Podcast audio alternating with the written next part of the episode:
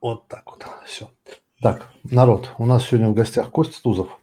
Мы будем а, общаться, в принципе, про обучение в целом и про обучение английскому в частности. Ну, меня больше интересует вопрос а, про обучение, потому что у меня на это такая своеобразная точка зрения. И, как бы, в принципе, все, кто хочет, может подтягиваться к дискуссии, озвучивать. А, но сначала начнем с простого. Костя, а что такое обучение для тебя? Ну, обучение для меня – это, прежде всего, формирование навыка. Mm-hmm.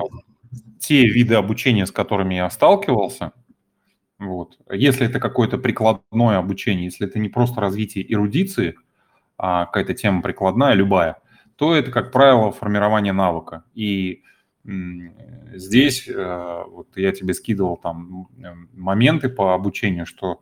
Один из моментов, который я вижу в данный момент во всех обучающих системах, это то, что, кроме, кстати говоря, спортивных, вот спортивные системы огонь в этом плане. Там, гимнастика, плавание, существующие, подготовка там, там в школах Олимпийского резерва в каком-нибудь там, да, ну и вообще в серьезных спортивных школах там все супер.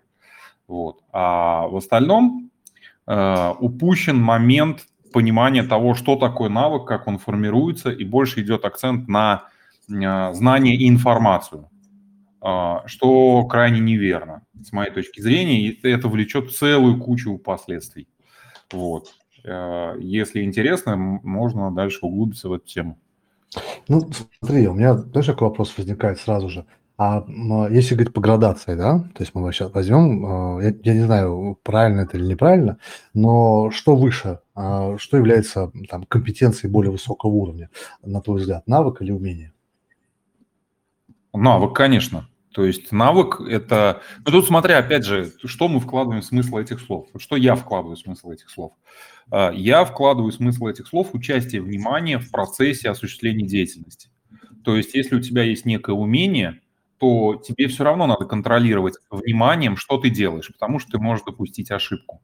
А если у тебя э, навык, это уже следующая ступень, когда ты практикуешь гораздо дольше, и степень участия внимания становится минимальной, при этом контроль становится намного выше. Это очень хорошо видно при езде на велосипеде. То есть сначала ты какое-то колоссальное количество внимания тратишь на то, чтобы контролировать равновесие, потом у тебя формируются там умения, и ты все равно там на каких-то моментах, на поворотиках, там где-то, что-то, ты все равно прям так концентрируешься. А когда у тебя формируется крутой навык, то ты уже вообще концентрируешься на каком-то чувстве полета и вообще забываешь про какой-то контроль. Но, с другой стороны, контроль не исчезает. Если тебя чуть-чуть отвлечь, ты сразу так а-а-а. Вот. То есть ты чувствуешь, что все-таки равновесие важно удерживать, да? Вот. Поэтому это степень затрат внимания. По степени затрат внимания я прежде всего различаю там знание, умение и навык. Три стадии таких. Просто в моем, в моей парадигме вообще истории с знанием, навыком и умением, умение оно выше, потому что вот сколько я читал, я как бы так молодой педагог всего лишь, ни о чем, но все труды всех отечественных методистов и педагогических методистов и педагогической школы, такие как э, отечественные школы, так, Выгодский, э, это э, Мирзамахмутов, э, это э, зарубежные скорые, это, школы, это Килпатрик, э, Дьюи, э, ну и там, может, и там можно перечислять еще там, достаточно большой список, но все они говорили, что навык – это составная часть умения, потому что умение как бы может состоять из там, большого количества навыков. Ну, например, если возьмем за английский язык, э, то навык распознать определенную речевую конструкцию и умение это использовать эту историю. Допустим, диалогическая речь. Я недавно диссертацию защищал, но так получилось. Диалогическая речь, она как бы входит, включает в себя большое количество умений диалогической речи. Это представиться, это познакомиться, это договориться, это... ну и так далее и тому подобное, там разные, разные возможные навыки, то есть диалога, то есть, которые связаны с разными аспектами. То есть у меня вот такая картинка мира была все время с навыком и с умением. То есть, ну, как бы, ну, я просто опирался на, ну, на то, что изучал в различном роде там, педагогических книжках. Ну, смотри, угу. Тут вопрос же как бы того, что термин обозначает. То есть поскольку я не опирался на эти методологические все вещи, то, соответственно, как бы противоречия нет там, в нашем с тобой подходе. И мы просто мы одинаковыми словами обозначаем разные вещи, да? Это как, я знаю, что в каких-то языках там, балканских там, стол называется стулом, а стул называется столом, там, столом. Вот. Вот есть такая история. Так и здесь у нас. То есть я просто через эти слова, я от чего оттолкнулся, когда выбирал название, ну вот в своей концепции я тоже использую эти слова, я оттолкнулся от того, что умение – это когда ты что-то умеешь делать, да? Вот. Ну, грубо говоря, от самого смысла, самого слова, да, умение – это ты умеешь, но тебе все равно приходится контролировать. То есть, ну, например, одно дело, там, ну, скажем, с тем же велосипедом или с коньками. Ты умеешь вроде бы кататься на коньках, но какие-то серьезные там фигуры, может быть, или, в принципе, чуть разогнаться, и тебе уже страшно, да, тебе надо себя контролировать хорошо.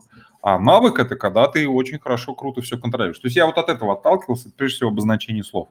Вот. А тут как бы, если оговорить, что эти слова значат, то никакого противоречия не будет. Можно по-другому как-то это назвать. То есть вот как назвать, какими словами назвать ситуацию, когда ты, у тебя, ты умеешь это что-либо делать, да, но тебе приходится сильно концентрироваться, да, чтобы осуществлять деятельность. Только отсутствие навыка этой деятельности. Это просто... Здесь же, понимаешь, у меня вопрос такой возникает, ну, не просто так. Мне, мне, во-первых, договориться надо, что такое умение, что такое навык. А во-вторых, это, скажем так, общепризнанная э, классификация, ну, не только в российской школе методической, да, но и общемировой э, методической школы, разница между там, умением и навыком. И от этого достаточно большая разница в, в педагогических подходах идет, в обучении э, тем или иным...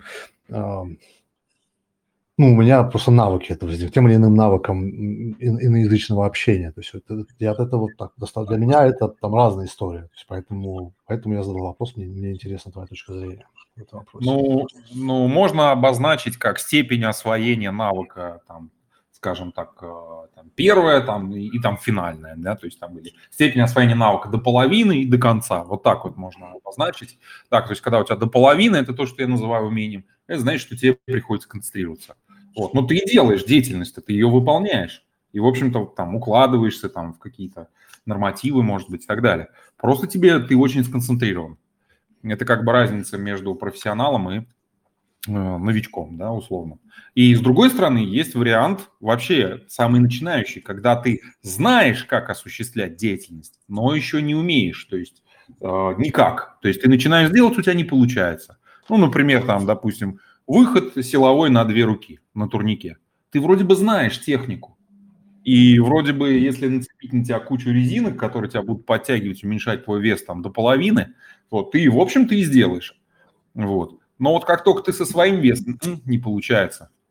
Вот. То есть не сформирован у тебя еще навык даже до половины. Нет, давай, можно, знаешь, я, ну, здесь, мы все-таки, ты педагог английского, я э, полупедагог английского, еле-еле душа в теле, но, тем не менее, проще оперировать в понятиях иностранного языка. Мне, по крайней мере, так, ну, я думаю, поня... мне понятней э, оперировать именно с вопросами, которые связаны с, с, ну, с языковыми умениями. Э, попробуй, сможешь переформулировать вот эту вот историю с навыком, с умением и сознанием, переложить ну, на, на, ну, на языковую... Я... плоскость. Предлагаю отказаться вообще, то есть если тебя смущают термины, отказаться вообще, то есть как бы, потому что в моей концепции, то есть э, э, все зависит от затрат внимания. То есть есть, э, грубо говоря, стадия, когда у тебя при любых затратах внимания не получается. Есть стадия, когда у тебя при серьезных затратах внимания получается. И есть стадия, когда у тебя получается без вообще каких-либо затрат внимания. Вот, три таких основных стадии.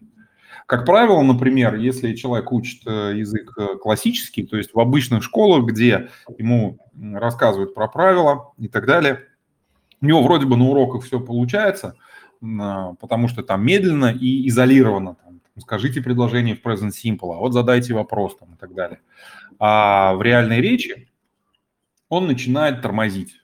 То есть вроде бы и говорит, но начинает тормозить. То есть у него серьезнейшие затраты внимания. Там под сто процентов концентрация, говорит медленно, с паузами и так далее. Вот такая ты, история. Ну, ну, ты сейчас говоришь, в принципе, это э, категории... Ну, если отойти от э, педагогических, э, педагогических терминологий, затратить внимание, это же типичная описа, описана система первая и система вторая, которая описана была еще Канеманом и Тверским, когда мы какой-то... какой-то навык доводим до автоматизма, и он становится, автомати... ну, как бы становится умением. То есть мы не прилагаем усилия, чтобы говорить. Я вот сейчас как бы могу спокойно переключиться на английский язык и также вести с тобой диалог на английском языке. Просто у меня это, да, ну, эти навыки натренированы. Это же в меньшей степени внимания, а в большей степени э, интуитивная история. В принципе, как бы язык-то он такой э, сильно интуитивен. Здесь мы касаемся как раз одной очень ключевой темы.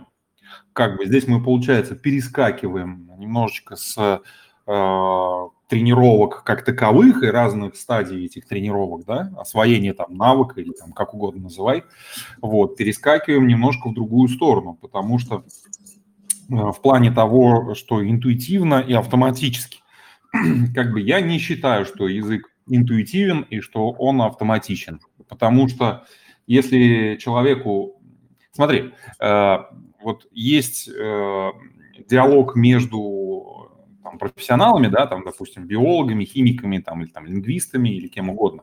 А есть то, как это понимают обыватели, грубо говоря, как человек, который просто пришел учиться, да. Мы же с тобой беседуем в том числе и для того, чтобы в первую очередь, наверное, для слушающих нас людей, поэтому очень важно понимать, что у них в головах, так? Вот. И когда обычному человеку говоришь автоматизм, он что ожидает? Он ожидает, что как-то оно получится так, что он не будет задумываться вообще как-то, вот как будто бы другой человек за него, его ртом сказал эту фразу. Вот так. А, то же самое с интуицией. Как-то оно так выйдет, в какой-то определенный момент щелкнет, магия сработает, вот прям по щелчку так, бам, произойдет, как-то вот он переключится и у него попрет.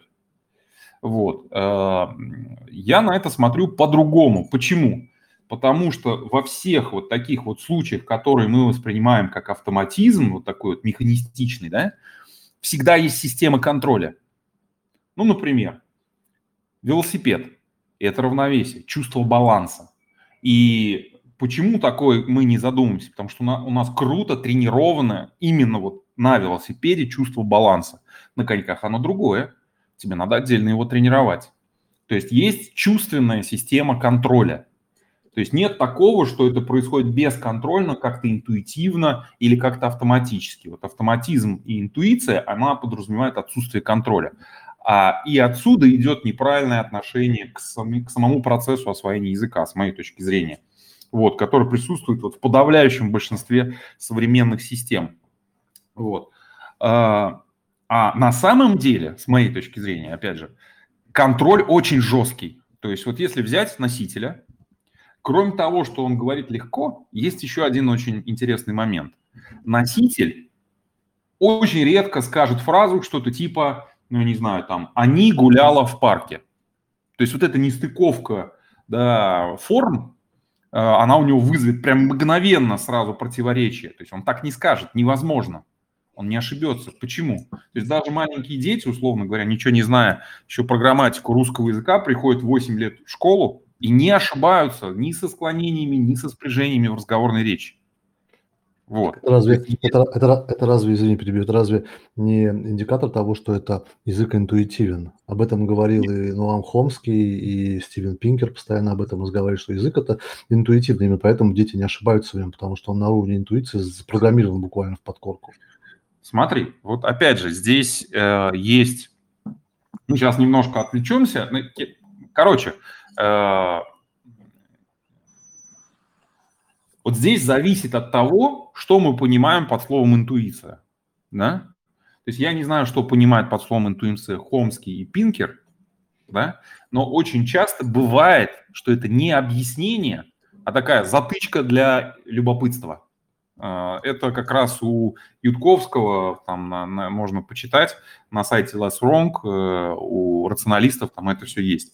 Вот. То есть как это работает? Это как в средние века люди задавались вопросом, откуда берется огонь, и придумали концепцию флогистона. То есть, ну вот якобы в веществе содержится некое горючее свойство флогистон. И вот в каком-то веществе больше его, оно горит ярче. Но флогистон, он сам по себе ничего не объясняет. Отталкиваясь от флогистона, ты не можешь сделать никаких предсказаний, никаких выводов, ничего. То есть флогистон – это просто слово. То есть точно так же и здесь. Вот задай себе вопрос. Что это за механизм такой интуиция? Как бы, как ты можешь с учетом этого знания ну, что-то сделать, как бы, да? Получается, это какая-то такая черная коробка, да, как это называется, черный ящик, да, вот, в котором вот есть вроде бы слово, которое что-то обозначает, а что с этим делать, непонятно. Вот какая штука, вот. А то, что я имею в виду, если ты, если посмотреть на вот этот вот навык говорения на языке, ну, как на процесс говорения на языке, окей, на, и на штуку, которая его контролирует, и спросить себя, а что же это за штука такая, да? То есть, если, допустим, в велосипеде это равновесие, да, э, что еще можно там привести, да? Э, в, допустим, в теннисе настольном есть такое чувство мяча. Вот, то есть ты просто чувствуешь траекторию на чувственном уровне, без слов, без анализа, без ничего. То в языке есть такая штука, как смысл. Смысл, я здесь имею в виду, не то, что мы подразумеваем обыденно. Это вот очень важное, важный момент, потому что обычно говоришь слово «смысл». Как мы с тобой сейчас с умением и навыком, да, немножечко запутались, потому что там ты одно под этим подразумеваешь, я другое. Вот. Есть смысл, вот в Википедии, если открыть, Википедию я прямо сейчас открываю, да, и здесь есть такая штука, значит, написано вот так. Неисчерпаемая совокупность всех психических когнитивных процессов, связанных со словом. Вот. То есть, если упростить словами, к сожалению, мы очень редко переживаем смысл изолированно, отдельно от слова, поэтому нам так это сложно понять. Но я сейчас приведу примеры. Если упростить, то смысл – это ощущение такое же, как радость, грусть, равновесие, тепло, холод. И вот именно смысл из-за того, что он как ощущение работает очень быстро, то есть вербальная наша часть, логика, вот это все работает очень медленно. А смысл, точно так же, как равновесие, например, работает очень быстро. И ты мгновенно ощущаешь э, не подходящий по смыслу. Почему? Потому что смысл есть у всего, и у слов, и у окончаний, и у приставок, у всего. И если оно не стыкуется по смыслу, и, кстати говоря, контролируешь ты предложение изнутри тоже смыслом. То есть у тебя сначала возникает идея, потом ты ее выражаешь через разбиение крупного смысла на маленькие смыслы. Вот. И, собственно, отталкиваясь от этой мысли, дальше можно разворачивать. И в этом случае у тебя возникает понимание, в отличие от интуиции, что конкретно нужно тренировать, как конкретно это нужно тренировать, до каких уровней это нужно тренировать, там, в какой последовательности, что важнее, что более второстепенно и так далее. Вот. И поэтому, исходя вот из такого понимания, я считаю, что язык э, не интуитивен в обыденном именно понимании слова «интуиция». Когда что-то произошло, а ты не понимаешь, почему это произошло. Просто...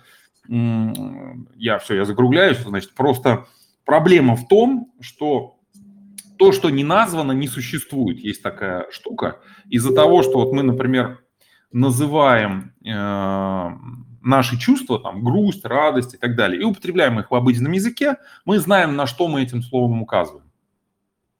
А вот смысл, само переживание смысла, мы о нем не говорим никогда. То есть у нас как бы оно происходит все в речи, но мы про это не говорим, и это никак не выделяем. И поэтому этого как бы не существует. И поэтому очень э, довольно сложно э, вот эту концепцию на начальных этапах, я вот сталкиваюсь с этим, что сложновато встроить. То есть именно на начальном этапе, когда человек еще не знаком, у него там некое сопротивление происходит, вот, он никак не въедет, еще что такое за смысл-то, в общем-то. Вот, то есть возникает некая сложность. Но в целом вот работает все, с моей точки зрения, так, и поэтому язык и не интуитивен, и не автоматичен. Вот так. Ну, ну смотри, я вот сейчас, у меня возник только вот один вопрос сейчас в ходе смысла интуиции а, твоих объяснений. А, я как бы сейчас рассматриваю, в том числе, нашу дискуссию с позиции учителя. Я как бы не частный практик в большей степени, а в большей степени я педагог массовый. У меня конвейерное обучение, у меня десять классов, триста детей, и постоянно эта карусель, она ну, не заканчивается никогда, она будет идти. И мне как-то эту концепцию смыслов, ощущений, интуиции, навыка, умения перехода одного в другое нужно как-то научиться применять в условиях традиционного класса. Почему как бы важно ограничить традиционный класс от индивидуальных занятий, да даже индивидуальные занятия к этой же категории? Есть же определенные этапы обучения, и ну, у нас мозг так устроен, и, в принципе, там, все, все лингвисты и ученые там, придерживаются определенного, определенных этапов в обучении. Как вот эту историю со смыслом, ощущением, интуицией, навыком, умением вписать в, в концепцию обучения, то есть как бы ну, в структуру обучения иностранному языку? Как это у тебя работает? Вот, как раз этим-то я и занимался одиннадцать лет. Да, э, то есть изначально все так и произошло, то есть изначально я сам прошел через эту э, штуку, то есть как бы я сам натолкнулся на один курс, где вот эта концепция есть. Но она там не развернута настолько детально, вот, и у меня получилось. А потом, вот все одиннадцать лет, я занимаюсь тем, чтобы сделать из этого систему, которая позволяет, соответственно, учиться в потоковом формате, обучать всех абсолютно совершенно без напряга.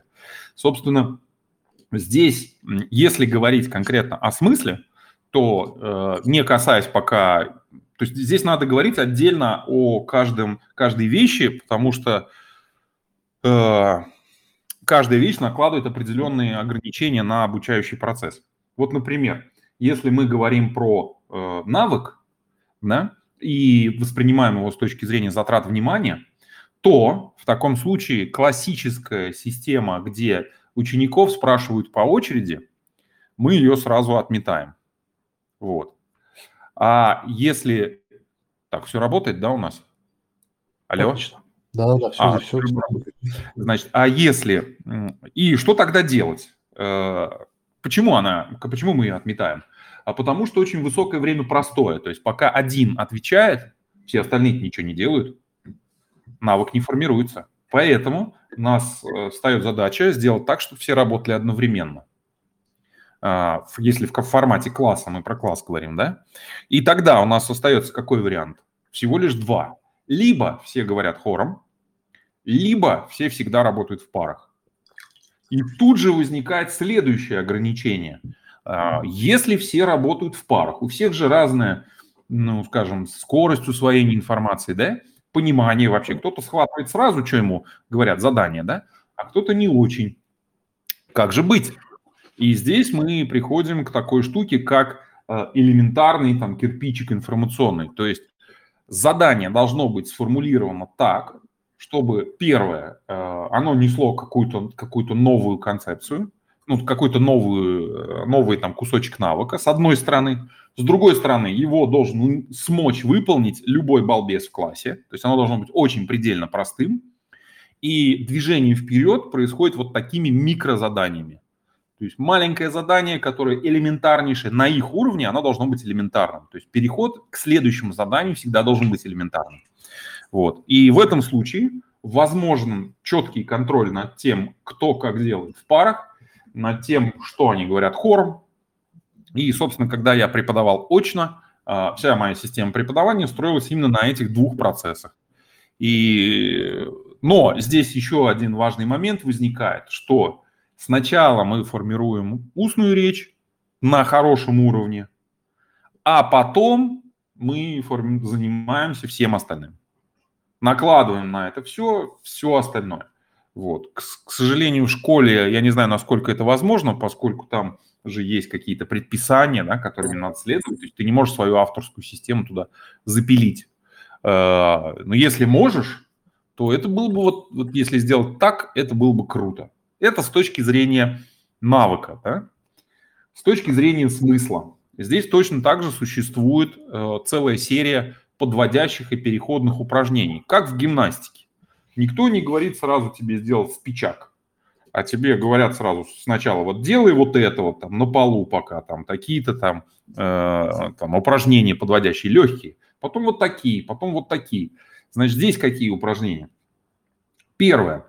Мы берем и смыслы английских, ну, одно из самых сложных, одна из самых сложных вещей в английском языке – это, в принципе, грамматика.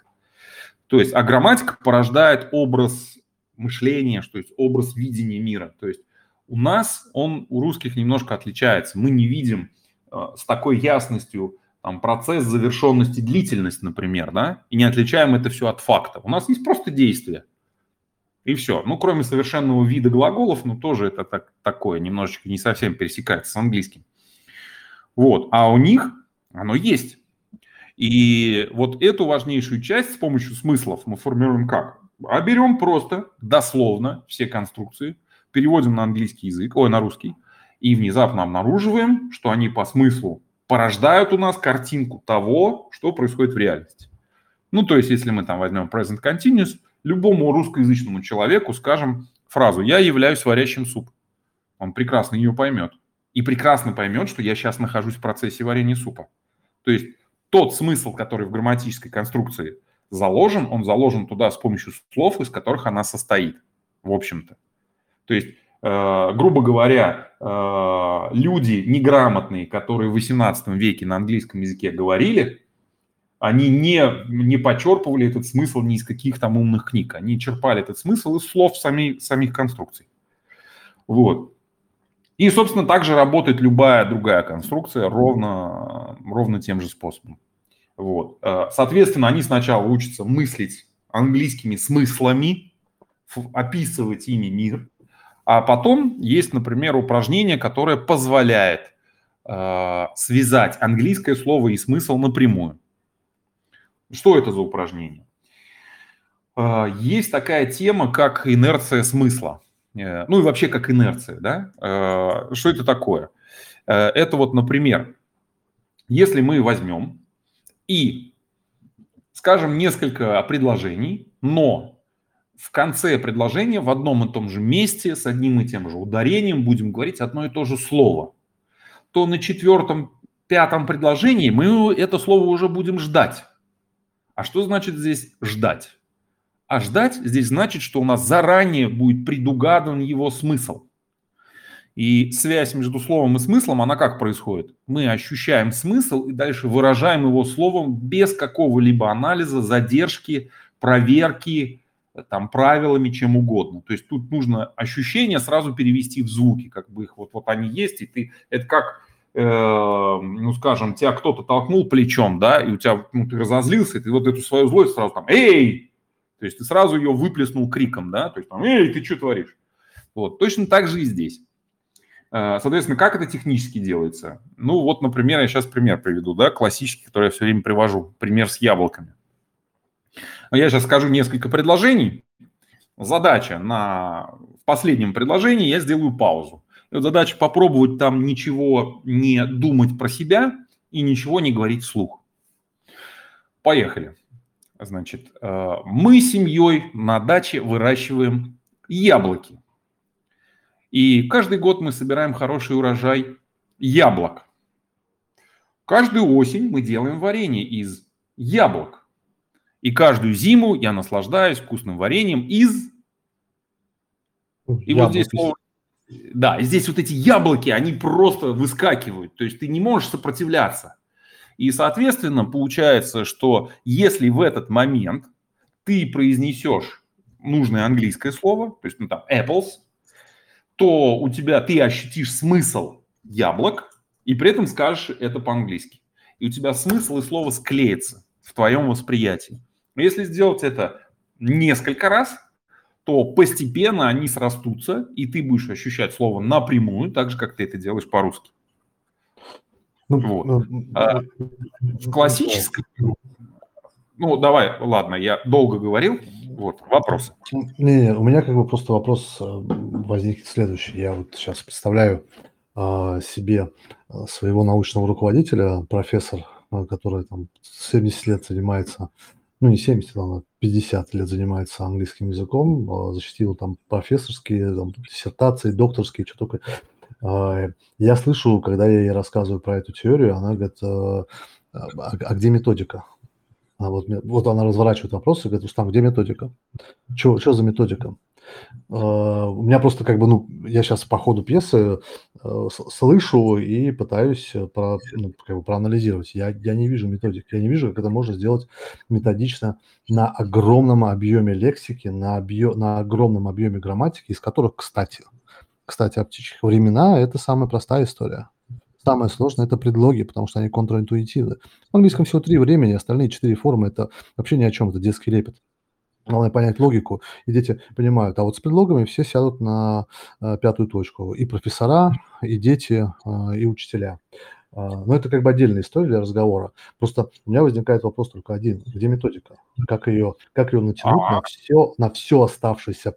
Ты сейчас сказал только предмет яблоки, и это вопрос не грамматики, это вопрос лексики. Мы учим слово на интуитивном уровне. Я услышал, что здесь не грамматика учится, здесь учится лексика в, английском, в английской теории. Но у нас помимо лексики есть грамматика, у нас помимо грамматики есть сложная конструкции, сложно сочиненные предложения, такие как условные, с if и when, clauses, ну и все такое, там большой объем, пласт.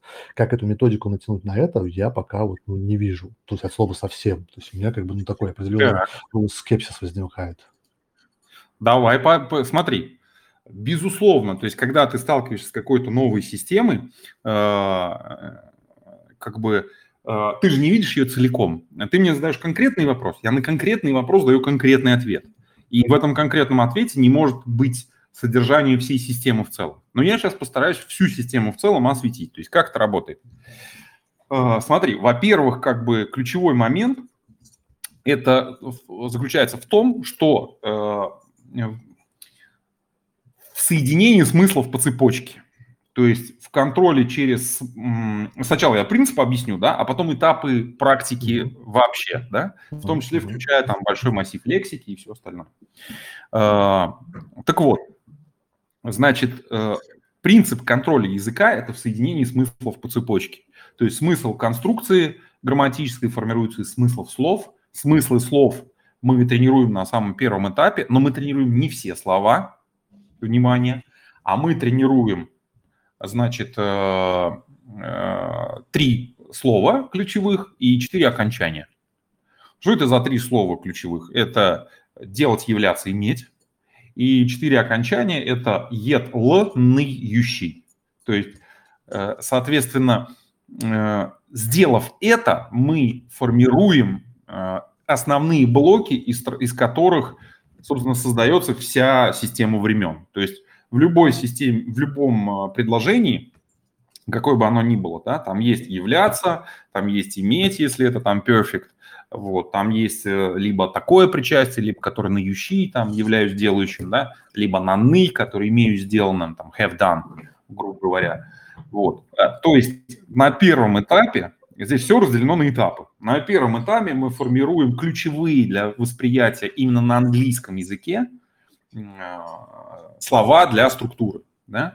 То есть, еще раз, вернемся к тому, что я на это уже отвечал. Значит, сначала мы делаем все на русском языке, всю грамматику. И я не согласен, кстати говоря, с тем, что грамматика – это элементарно. То есть, если ты учился на факультете иностранных языков, то по прошествию времени для тебя она, конечно, элементарна. Вот. А вообще для большинства людей она нифига не элементарна. То есть из-за чего она, соответственно, не элементарна? Я тоже могу сказать. Из-за того, что в моменте речи приходится логически принимать множество решений. Противоречивых. Огромное количество правил. И тебе надо выбрать, как бы, а что сказать-то? А что конкретно? Вот. Так, так, Sorry. так. Тут надо я все, микрофон. Я все, все нормально. Строить все. У Алексея. Алек... Не, Алексей, наверное, хотел что-то прокомментировать. Не, не, не, вот. Я чуть поднимет руку сделаю. Ага. Все, Леша, дам. Сейчас две секунды, момент. Да. А, подожди, Алексей, я сейчас вот все в целом, как бы вопрос про все в целом был задан, я сейчас его освещу, постараюсь максимально компактно. То есть этапы, короче. Сначала на русском языке всю грамматику, чтобы привыкнуть к восприятию вообще реальности, да. Потом мы заменяем ключевые слова в структуре грамматики, которые позволяют любое предложение воспринимать интуитивно, интуитивно по смыслу, по смыслу. То есть про этот эффект писал... Э, этот самый, который «Алиса в стране чудес». Кэрролл. Кэрролл, Кэрролл, да. У него там есть стихотворение в начале. «Воркалось, хливки и шарьки пыряли по нове, и хрюкотали зелюки, как мумзики в мове». Вот здесь нет ни одного существующего слова. Однако мы понимаем всю суть сказанного. Почему? Откуда? То есть «воркалось», что-то происходило с пространством. Ну, то есть там, там может быть, темнело, вечерело, там, ветрело, я не знаю, и так далее. Там хлипкие шарьки, хливкие шарьки ворка, э, пыряли по нове. То есть какие-то живые существа где-то перемещались. Откуда мы эту информацию берем, если мы слов не знаем? А мы берем эту информацию из структуры сам, самого языка, то есть из окончаний, из формы слов, из их соединения. Вот именно это я и осваиваю на первом этапе. То есть чтобы, неважно, знаешь ты слово или не знаешь, ты, ты слышишь там э, «являюсь», что-то там «ин», и ты сразу ощущаешь, что являюсь что-то делающим, там, «ющим» – это процесс. Вот. И ты только можешь переспросить, а вот это вот слово, вот это что значит, да, уже на английском языке условно. Вот, это первый этап. Собственно, на втором этапе мы тренируем взаимную перекрестную свободу, то есть, грубо говоря, не просто изолированно какую-то конструкцию понять по смыслу, а уметь применять это все на... в очень высокой динамике. При этом здесь как раз-таки идет вот доведение до навыка, то есть до, до той степени контроля, когда ты не тратишь внимания и совершенно свободно это все применяешь на небольшом объеме лексики. Ну, то есть это условно одна-две темы, возможно. Вот на них мы тренируемся. И теперь мы подходим вплотную к вопросу освоения большого объема лексики. А большой объем лексики осваивается следующим образом. В итоге у тебя получается две-три практики, э, ну, то есть две-три техники, да, э, которые позволяют тебе взять словарный запас по какой-то теме и прогнать его через все конструкции и все их сочетания. То есть практики выстроены так, что ты берешь... Это как мясорубка или как комбайн, грубо говоря, да? Ты берешь словарный запас по какой-то теме, тут, конечно, зависит от объема, то есть время потраченное зависит от объема, но тем не менее. И ты, выполняя эту практику, она так устроена, что ты а, употребляешь все слова этого словарного запаса, ну, конкретно имеется в виду, конечно же, глаголы, во всех возможных конструкциях, взаимно их пересекая. Тем самым выявляя, где у тебя слабые места, где тебе нужно подсосредоточиться и побольше вот это попрактиковать, а это поменьше. Вот. И делая эти три упражнения, ты убиваешь двух зайцев одним выстрелом. Первое. Ты еще больше оттачиваешь свое умение э, употреблять, собственно, свободно все грамматические структуры языка. Вот. Ну и тут, соответственно, чем дальше ты двигаешься, тем очень хорошо освоенные структуры ты можешь из этого списочка вычеркнуть, а какие-то новые добавить, да?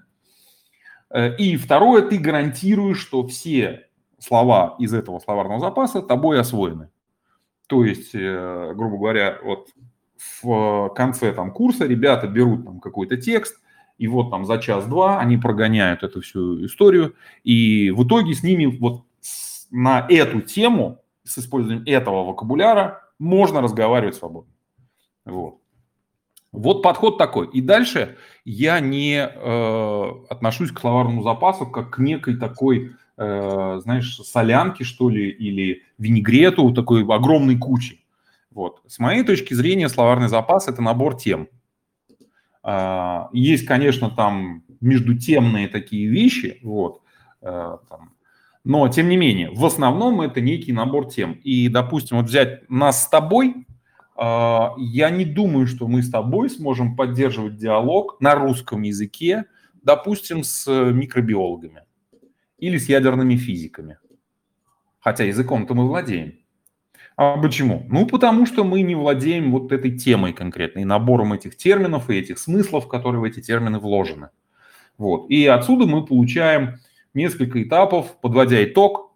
Первые несколько этапов, они структурные, то есть там мы по словарному запасу вообще почти не двигаемся, а мы осваиваем саму структуру языка с точки зрения смысла. Как только мы ее освоили, мы вообще, получается, исключаем затраты внимания в процессе практики на вот эту самую структуру языка. Мы больше не вспоминаем, какую тут надо конструкцию, у нас не возникают вопросы. Мы концентрируемся именно на смысле грамматики. И дальше вот этот навык работы со смыслом у нас переходит под прямой контроль. Вот это важный, кстати, момент. То есть если на начальном этапе нам нужно было спецупражнения какие-то делать, чтобы понять, а что такое смысл, да, а как это работает. Это вот то же самое, как ребенок садится на велосипед двухколесный. А, ему говорят, надо держать равновесие. Он такой, а что такое равновесие? Я что-то вообще ничего не понимаю, я просто падаю и все.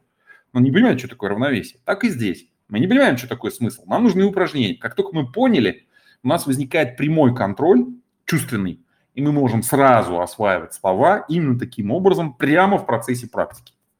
Вот. И вот здесь можно поставить пока жирную точку и дождаться комментариев, вопросов и так далее. Леш, включай микрофон.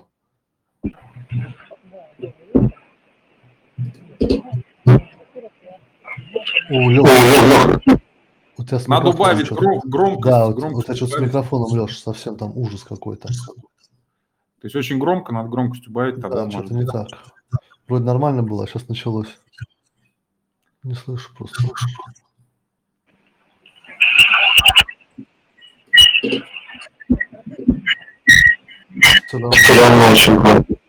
Вау, вау, вау, вау. Реально очень громко.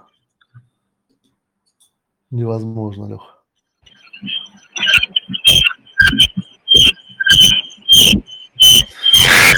А, ужас, да. Нет, как Леха с микрофоном у тебя. Э, да, Алексей, надо, наверное, просто предварительно настроить это все дело, попробовать с кем-нибудь созвониться, чтобы все четко работало. Да, что-то у тебя с микрофоном. Попробуй перенос... Попробуйте зайти.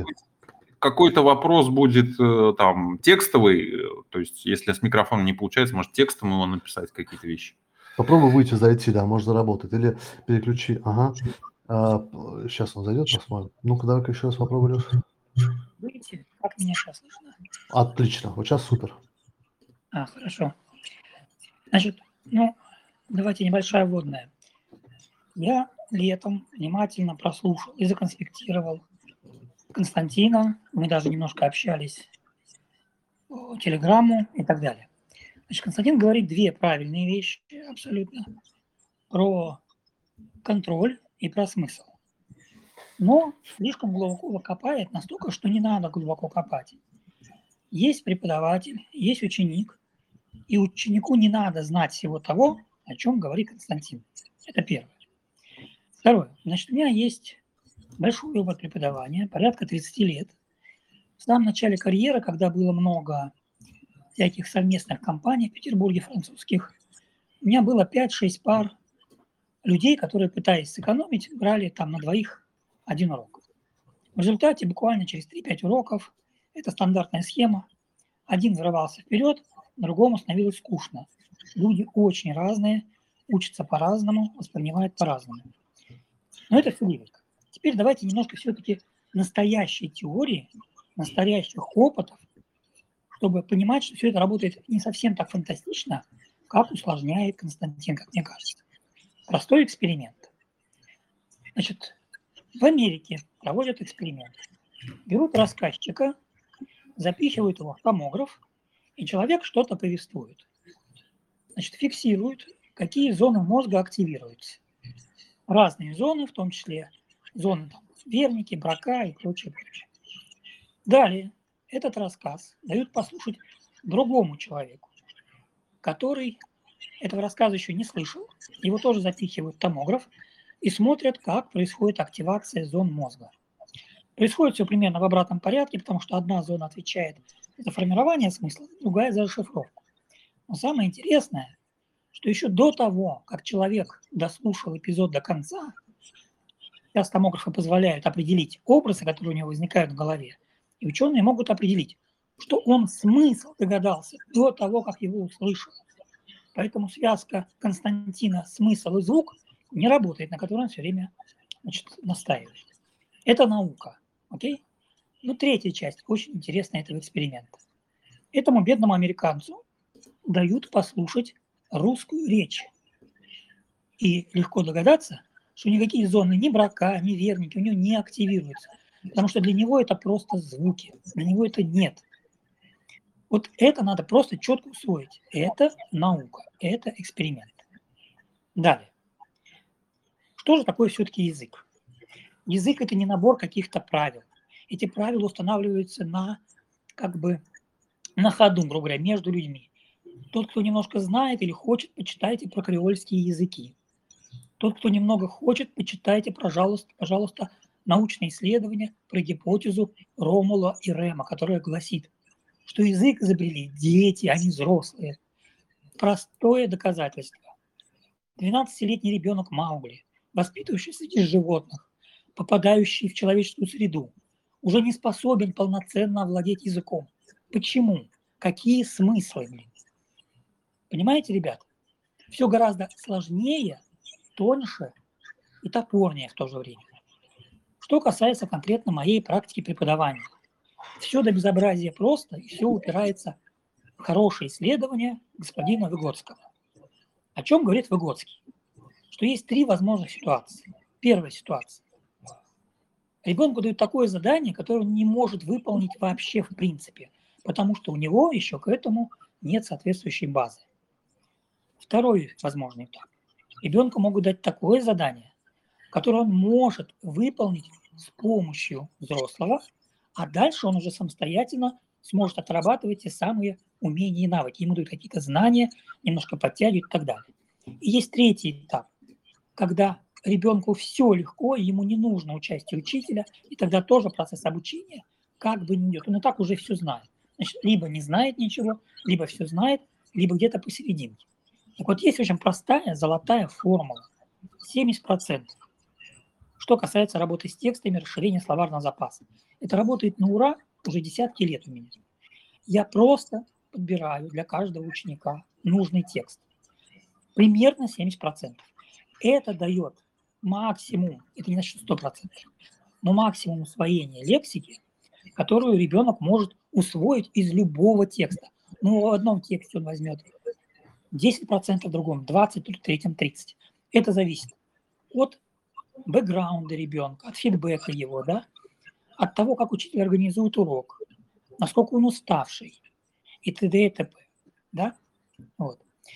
В общем, я могу об этом долго говорить, но на практике у меня схема такая. Я не начинаю, грубо говоря, с грамматики. Естественно, я просто пытаюсь дать простейшие картинки и фразы, чтобы ребенок просто немножко, или взрослый, меня от детей, ну не младше двенадцати лет, до пенсионеров, ученики, просто учатся различать слова, различать предложения. Потом много примеров, и вот тут вот уже мозг вполне самостоятельный орган. Мозг – это, о чем говорит та же Черниговская или многие другие нейрофизиологи, это единственное, что умеет мозг делать, то учиться. Не надо ему мешать, не надо создавать никаких искусственных связей. Вот то, что делает Константин, мне кажется, это очень-очень искусственно, и это сильно замедляет. И такая маленькая ремарка, Константин, я за твои одиннадцать лет не вижу успехов твоей системы, не вижу. Ты не можешь их предъявить, я могу предъявить. Успехи своей системы, да? Вот. Значит, система... Не-не-не, стоп, стоп. стоп, стоп, стоп. Я по, по пунктам отвечу. Да, вот. Без этих, без, без этих, как вы называете, товарищи, мы все э, любим друг друга, уважаем, ценим. Э, Алексей, я вашу точку зрения, как бы и вас, как специалиста, уважаю. Тут даже не обсуждается. Э, но как бы здесь э, Константин предъявляет свою теорию. У меня к ней тоже очень много вопросов. Ну, объективно, да. То есть, как бы я э, Сейчас Константин ответит то, что вы на ваши комментарии. И мы продолжим дискуссию, потому что мне интересно, и у меня есть реально как бы такой действительно серьезный скепсис касательно, опять же, материала. И, Константин, отвечайте, как бы, если у вас есть, как, как комментировать Алексея, а потом я от, своей, да, от себя я тоже добавлю. Да, Алексей, спасибо большое за вопросы. Вопросы очень хорошие. Значит, единственное, что вот, э, было бы нам, может быть, более здорово, если бы как-то последовательно, то есть задали один вопрос, я ответил, например, да, вот, их может быть сколько угодно, вот, но при последовательном изложении просто они не теряются. Сейчас я постараюсь все вспомнить. Давайте начнем с конца, значит, про успехи. Э, значит, э, ну, вот чем, с чем у меня плохо, это правда, с маркетинговыми талантами. То есть э, я немножко тут подтупливаю и, к сожалению, не... выпячиваю вот эту всю историю, да, я приведу несколько самых, ну, точнее, наверное, самый яркий вот такой, как любой преподаватель, он, наверное, любит хвастаться самыми яркими успехами, да. Ну, вот, например, из последнего у меня была такая история, это про конкретные реальные достижения. Ко мне обратился парень в возрасте двадцать четыре ему, наверное, двадцать пять, где-то так, вот, со знанием английского, там, условно, elementary. Ну, он ходил в несколько школ, его тестировали. То есть это не я определил. Вот. И у него стояла такая задача. Значит, ему предложили профессиональное, профессиональную, как бы, как же это сказать-то по-русски-то, господи. В общем, улучшение квалификации в стране, в другой, сразу с получением вакансий, то есть работы. Что, конечно, его чрезвычайно заинтересовало, то есть это конкретно была Италия, но э, было требование, э, там надо было сдать экзамен ай эл ти эс э, на э, академический, вот, на шесть с половиной. Ну, я когда открыл тексты, которые предполагаются в этом экзамене вот, на шесть с половиной баллов, у меня волосы на голове зашевелились, потому что, ну, грубо говоря, с элементарь... А время у него было, вот еще минуточку, очень важно, шесть месяцев. И он, когда обратился с этой задачей во все практически наш центр нашего города обычные, вот ему сказали, слушай, ну, если ты будешь прям впахивать, то два года минимум. Вот, а у него нет два года. Вот он пришел ко мне, потому что я такой немножко фрик, не от мира сего. И говорит, вот я слышал, что вот у тебя какая-то система. Значит, результаты. Я с ним занимался конкретно два месяца с половиной, по-моему, если быть прям очень точным, по своей же вот этой системе, как обычно я занимаюсь, но только мы уплотнили занятия. То есть мы первое время занимались там четыре-пять раз в неделю, вот, потом чуть пореже. И плюс он очень хорошо тренил это все дело дома, то есть прям как тренировки.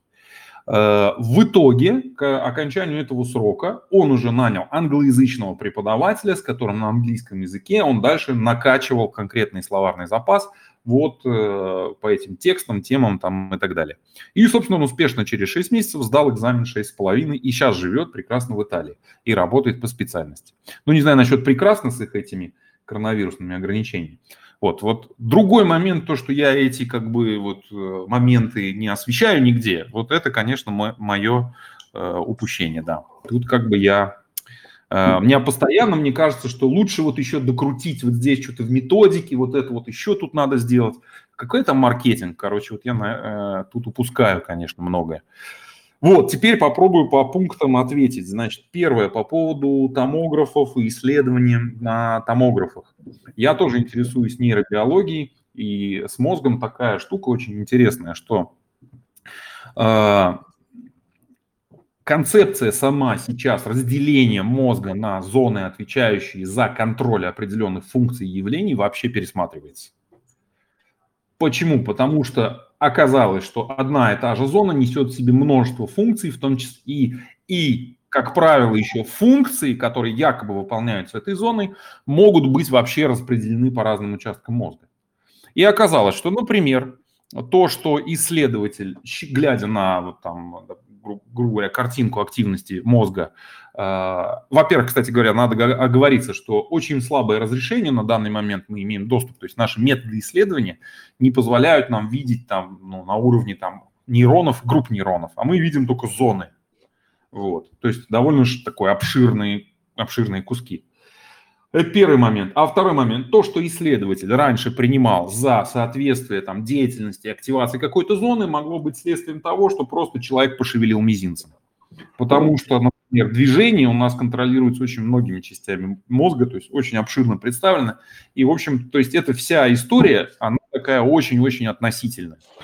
Это первое. А второе, из этого еще и надо делать правильные выводы. Да? А, то есть здесь это отдельная тема. Там был вопрос конкретно про э, то, что у э, носителя английского языка не возбуждались никакие зоны в ответ на русский язык. Безусловно, конечно, они не будут возбуждаться, потому что связь смысла и слова не сформирована. Откуда оно произойдет, возбуждение? Для него это просто звуки, тут я абсолютно... Но зоны-то работают, значит, раз не активизируется она. Ну, сами себе представляете. Кто, кто, кто работает? Кто работает? Значит... Зона, когда она выключена, когда нет смысла, это свидетельствует о том, что она работает в данный момент, но по-другому, в другом режиме. Вот сами себе противоречите. Нет, я себе не противоречу, я говорю, что эти выводы, то есть, ну, в целом есть кризис в науке, такой называется кризис воспроизводимости. То есть нет, старые... Не они... а? не кризис. кризис. Нет этого кризис. кризиса, не передергивайте. Да нет. Ладно. Но это прям вот в Google вбиваешь, мы кризис воспроизводимости. Мы сейчас докупаемся в ерунду. Это не имеет ну, отношения к ладно, ладно, ладно, хорошо. Но это просто мой аргумент. То есть вы аргументировали так, я аргументирую вот так. То есть это мой аргумент. Кризис воспроизводимости существует, он может не иметь отношения к данному конкретному случаю. Я говорю лишь о том, что к, вообще к результатам такого рода исследований, довольно грубых, э, нужно относиться с осторожностью и очень внимательно из них делать выводы. Значит, с чем я согласен, что... Э, не возбуждается там зона Брока, там зона Верники. Это все верно, потому что и нет повода им возбуждаться. А если бы этот человек тренировал, э, грубо говоря, э, вот эти связки слова-смысл, да, то есть если бы для него эти слова были родными, русские, то они бы прекрасно возбуждались. Пример. Например, в русском языке есть сейчас очень много заимствований из английского. То есть я больше чем уверен, что если взять, допустим, э, по... посадить в этот э, аппарат геймера, да, и продиктовать ему текст на их геймерском языке, который состоит примерно на семьдесят процентов из заимствований. Вот, у него все прекрасно будет работать. То есть, э, там, э, грубо говоря, как, как они выражаются, там, мы дефили мит и тыры-тыры-тыры. То есть я немножко с геймерством с этим знаком, и у них там вообще вот заимствование на заимствование. И для это незнакомых человек... Это не имеет отношения к обучению языку иностранному. Почему же? Потому вы привели... что не имеет отношения. Мы сейчас говорим о другом. Я разделяю точку зрения Алексея, Константин, здесь. Это не имеет никакого отношения к языку. Я все пытаюсь понять, как вашу методику можно вживую, ну, как можно с этой методикой вживую работать. Я вот школьный учитель. У меня все просто. У меня триста детей, и мне нужно с ними... Во-первых, как бы... Сейчас небольшая... небольшая Небольшой как бы комментарий. У, у, в обучении Алексей правильно заметил, про, правильно заметил про семьдесят процентов. Я ровно таким же способом подбираю э, тексты, где семьдесят процентов знакомых слов, тридцать процентов незнакомых слов. И всячески веду уроки таким образом, чтобы говорить семьдесят процентов слов, которые знакомы детям, и тридцать процентов, которые не знакомы. То есть, но у меня, например, дети через месяц, даже не, не читающие дети, начинают го- читать и говорить, и коммуницировать. И дело здесь не в том, что у них там смысл образовался с чем-то, а здесь дело в подходе. И у меня нету никакой авторской методики. Вот вы уточнили, что как бы есть авторские методики э, какие-то непонятные. Я, например, за свою короткую педагогическую деятельность, я уверяю, мне почему-то уверен, что и Алексей тоже, мы не встречали авторских методик. Это все один одинаковые процессы, одинаковые подходы, которые разработаны Выгодским, э, теорией деятельности, Килпатриком и Дьюи, проектная деятельность. Э, сейчас с Мирзамахмутовым я очень сильно заинтересовался проблемным обучением. Все уже было придумано. Как Китайгородская, э, сугестология и все остальное. Это все уже придумано. Китайгородская притом берет как бы стандартный метод, э, стандар, стандартные подходы, просто она все это дело упаковывает настолько сильно, настолько плотно, что как бы там не продохнуть. Меня интересуют этапы обучения. Для меня это как бы ну, реально актуально мне реально интересно. Но я сейчас вот слушаю внимательно и как бы записываю, конспектирую для себя, но я пока ни одного комментария касательно того, как, это, как эту историю натянуть на реальную практику, я не могу. То есть я не представляю, как это работает. Это не взлетает. Даже, я не знаю, насколько это сильно взлетит в индивидуальном подходе. Мы сейчас как бы за, за методику, мы сейчас за английский язык, мы даже не в сторону, не в сторону за английского языка, но просто на английском языке, и мне, и Алексею, и вам, наверное, будет проще, на иностранном языке, скажем, не английском, на иностранном языке, будет, будет проще э, коммуницировать и проще э, понимать. Мне абсолютно все равно, э, что считает Черниговская, хотя я ее безумно уважаю, как нейробиолога э, и лингвиста очень, но мне абсолютно все равно, потому что э, как бы я больше буду опираться на работу Соловой, которая сказала, что как бы учить нужно вот так и никак иначе. И у нее есть для этого там пятидесятилетний опыт, и у нее есть э, куча методических рекомендаций, и у нее есть там десяток книг, по которым можно, в принципе, взять эти книги. И много не надо, по большому счету. Взять эти книги, просто-напросто перетащить, построить на них систему упражнений. Вот я, например, э, когда строю работу в классе, у меня первоочередная задача стоит построить систему упражнений таким образом, чтобы я успел за сорок пять минут вывести тот навык, который я, которому обучаю, хотя бы в элементарные умения. То есть, ну, например, сегодня я учил ребенка э, предсказывать, ну, как бы говорить о будущем. Это делается в английском языке через две конструкции.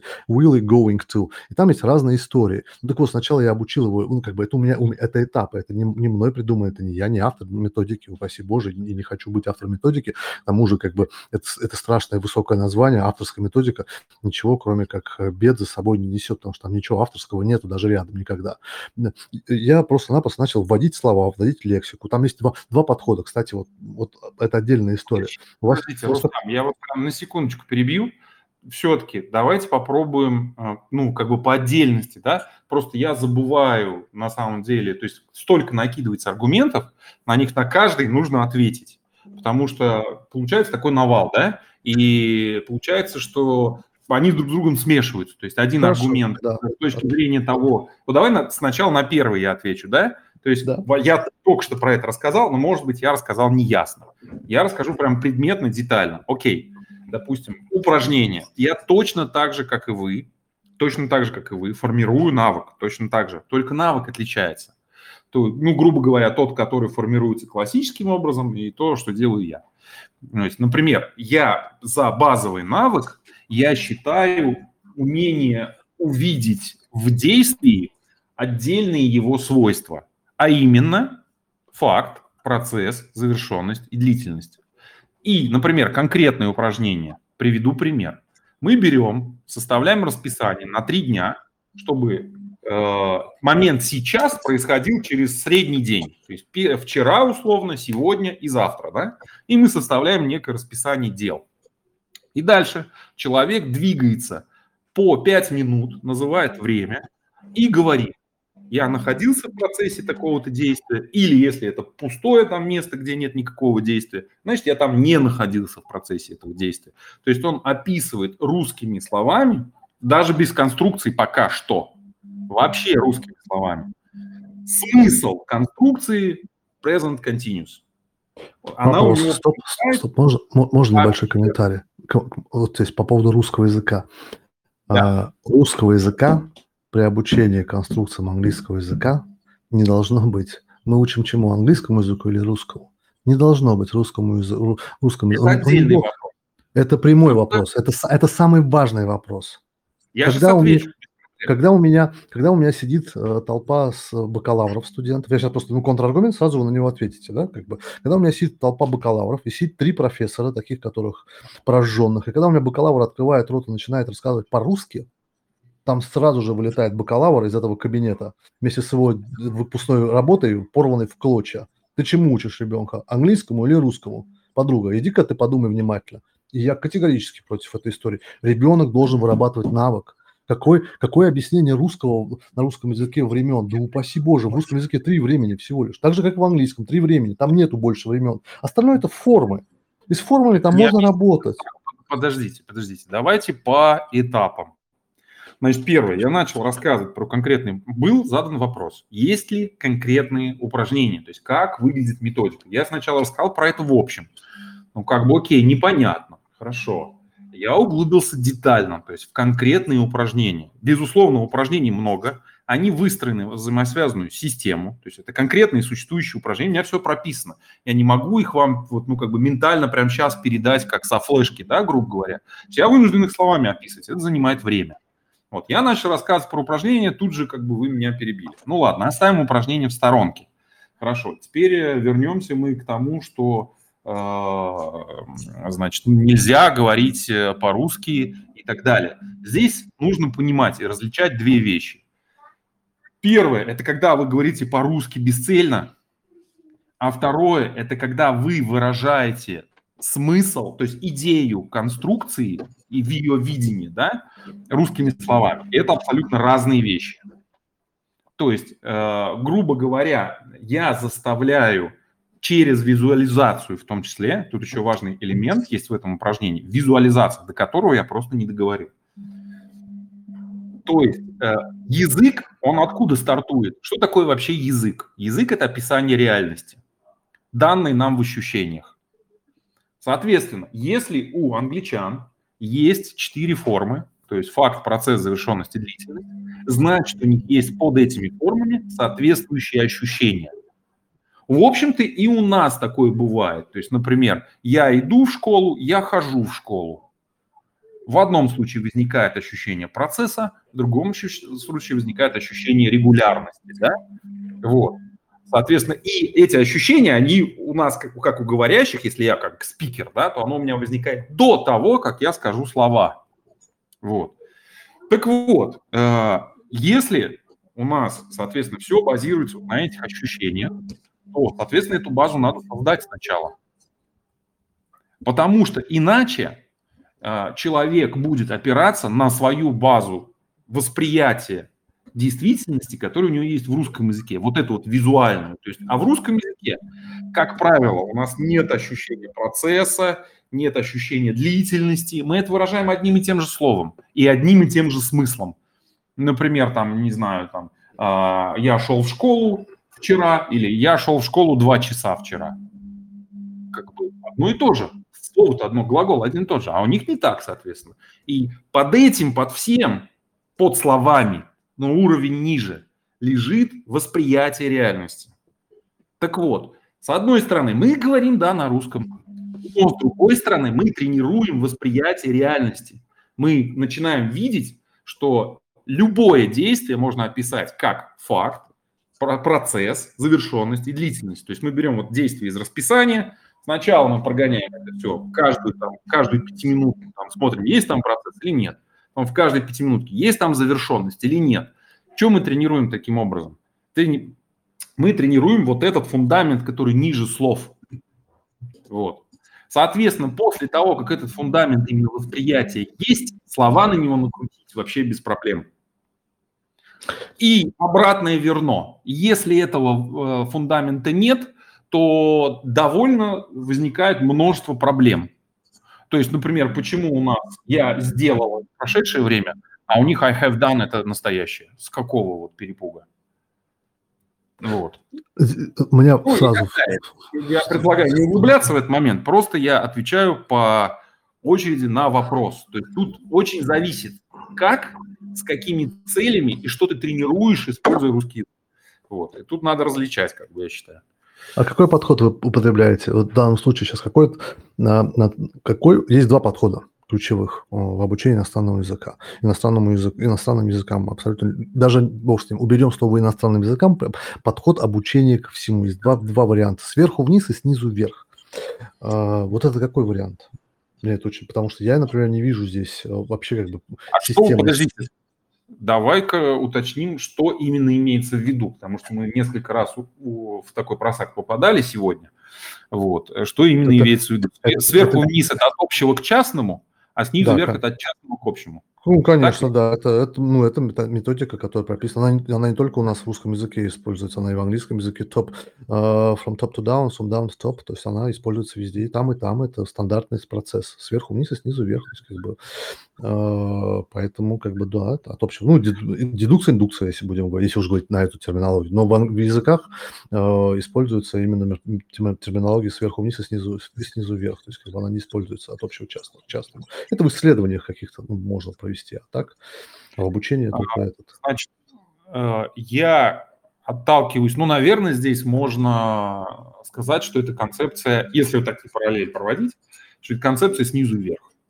То есть, глядя, например, на детей, если вот смотреть, я сейчас наблюдаю сейчас непосредственно, и вот с тех пор, как я начал этим заниматься, я начал внимание обращать вообще на растущих детей, на маленьких, там, у меня друзей понарожалось там и так далее. Я за ними наблюдаю. И на начальном этапе, например, ребенок употребляет отдельные слова. То есть он осваивает их смысл изначально очень предметно-прикладно. Просто тыкает пальцем и говорит, там, стул, там, например, или там стол. Вот. Чуть позже, когда у него этот уровень пройденный, он кучу слов набрал, он пытается их как-то состыковать. То есть это как элементы конструктора, грубо говоря. Да? То есть ребенок не осваивает сразу предложение, например. Да не, мы, мы не за ребенка, меня интересует за ваш подход. За ребенка-то так понятно. У меня, у меня я использую одновременно вот этот естественную вот эту историю, да, как, она, как у нас язык естественно формируется. С другой стороны, я стараюсь использовать преимущество взрослого. И, а у взрослого какие преимущества над ребенком? Он может долго концентрировать внимание, он может использовать логику, он может э, там, за раз охватывать кучу всего. Поэтому я использую подход снизу вверх. Э, но э, это если с точки зрения вокабуляра. Хотя с любой точки зрения, наверное. Смотрите, вот вы сказали, вы сказали, что язык образовывается, приобретается естественным образом. А как где это противоречит с формулировкой, с, формули... с мнением и работами Пинкера и Ноама Хомского, что язык – это интуитивная штука, которую вы сказали, ну, что это не, не работает история? Опять это... же, тут нужно уточнять, что такое интуитивное. Ну, это естественный образ, наверное. То есть, если мы понимаем конструкцию, если ребенок сразу слышит, ну, и native speaker сразу услышит э, нехватку артиклей, например, легко. Он сразу это прочухает. В том-то и дело, что он, в том-то и дело, что он не сразу и не слышит. Ну, сразу слышит. Native speaker сразу слышит. Про каких детей мы говорим, в каком возрасте? Да мы говорим про, про любого человека. Мы говорим сейчас про не за ребенка, мы сейчас говорим за native спикера. Ну, то есть, ну ладно, бог а, с ним. Уже не за ребенка. Уже не за ребенка. Тут надо вот okay. разделять. То есть надо не смешивать мухи котлеты и четко как бы разделять, про кого нет, мы говорим. Нет, мы сейчас, смотрите, я, вы изначально тезис касательно того, что интуиция – это черный ящик, в котором неизвестно, что происходит, отмели. Но, тем не менее, сейчас говорите, что язык приобретается естественным образом. В чем разница между интуитивным приобретением языка и естественным образом? И, и языком, приобретенным естественным образом. Давайте мы здесь остановимся. Давайте.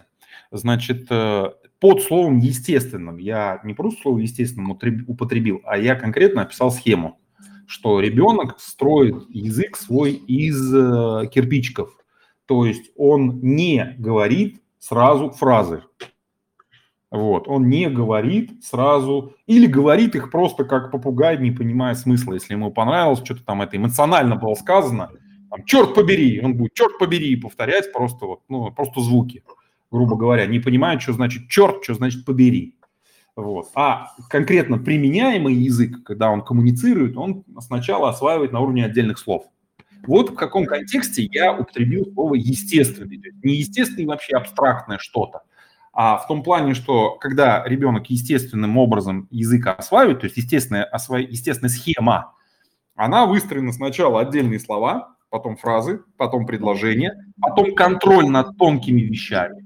Маленькие совсем дети, когда они уже говорят предложениями, они путают и падежи, там, и рода, и прочее-прочее. И родители их поправляют, соответственно. И дети тренируются. И у них для этого дофига времени, в отличие от обучающегося, кстати. Вот, вот что я имел в виду под словом «естественный». Вот, это если Можно я отвечаю... я вступлю? Да, Алексей, конечно. Мне что больше всего не нравится в данном разговоре? Он давно потерял смысл, за который топит Константин. Константин, я почти уверен, что почти никто вас не понимает. Может быть, я понимаю немножко больше, потому что я потрудился перечитать ваши посты на Хабре, потому что мы уже немножко говорили. Я понимаю, о чем вы говорите, но вы копаете глубоко и не нужно. Если конкретно по изучению языков, давайте так. Вы Только по одному тезису, один тезис. Подождите, сейчас, дайте мне две минуты. Можете ли вы, вот я могу, предъявить конкретную программу для любого пришедшего ко мне ученика? Я примерно знаю, какие этапы, на что у меня месяц полтора, на что у меня идет еще два месяца, что человек через три-четыре месяца уже будет автономен. И на уроке я ему нужен буду только как обратная связь. Я не разговариваю практически на уроке, только исправляю, только помогаю, только отвечаю на вопрос, объясняю, как перейти к следующему этапу. Рустам сегодня слово упоминал. Этапы. Вы не дали этих четких этапов. Я могу их дать. Здрасте. Рустам, я думаю, их даст. Но вы все время вертитесь в каких-то абстрактных понятиях, которые ну, не имеют отношения к обучению или очень опосредованное. Они даже не нужны ученику. Нет, они могут быть вам нужны. Ну, что, смотрите. Давайте, давайте я отвечу. Да? Я на любом этапе могу ему определить, что ему сейчас нужно. Не вообще, что ему нужно. Я его не буду Конечно. мучить братскими упражнениями. Еще раз. Не буду. Моя угу. задача очень просто формулируется. Первое. Дать автономность чтения. Это первый этап. Чтобы человек мог работать самостоятельно, слушать и понимать элементарные тексты. И у меня есть набор материалов, которые работают на ура, и у меня уже через пять-шесть текстов человек себя чувствует уверенно. С нуля, я подчеркиваю, я с ним не учу алфавитов. Я с ним не учу никакой фонетики. Понимаете? Я запрещаю делать письменные задания. Я запрещаю угу. делать переводы с русского. Угу. Все это не нужно, все это лишнее. Мозг умеет учиться сам, не надо ему мешать, это первое. Адекватный материал. Что касается из теории, то есть такой теоретик Крашен и Стивен Коффман, полиглот, пятнадцать языков знает. Они говорят ровно об двух вещах, это пятнадцать лет назад я от них услышал и усвоил четко.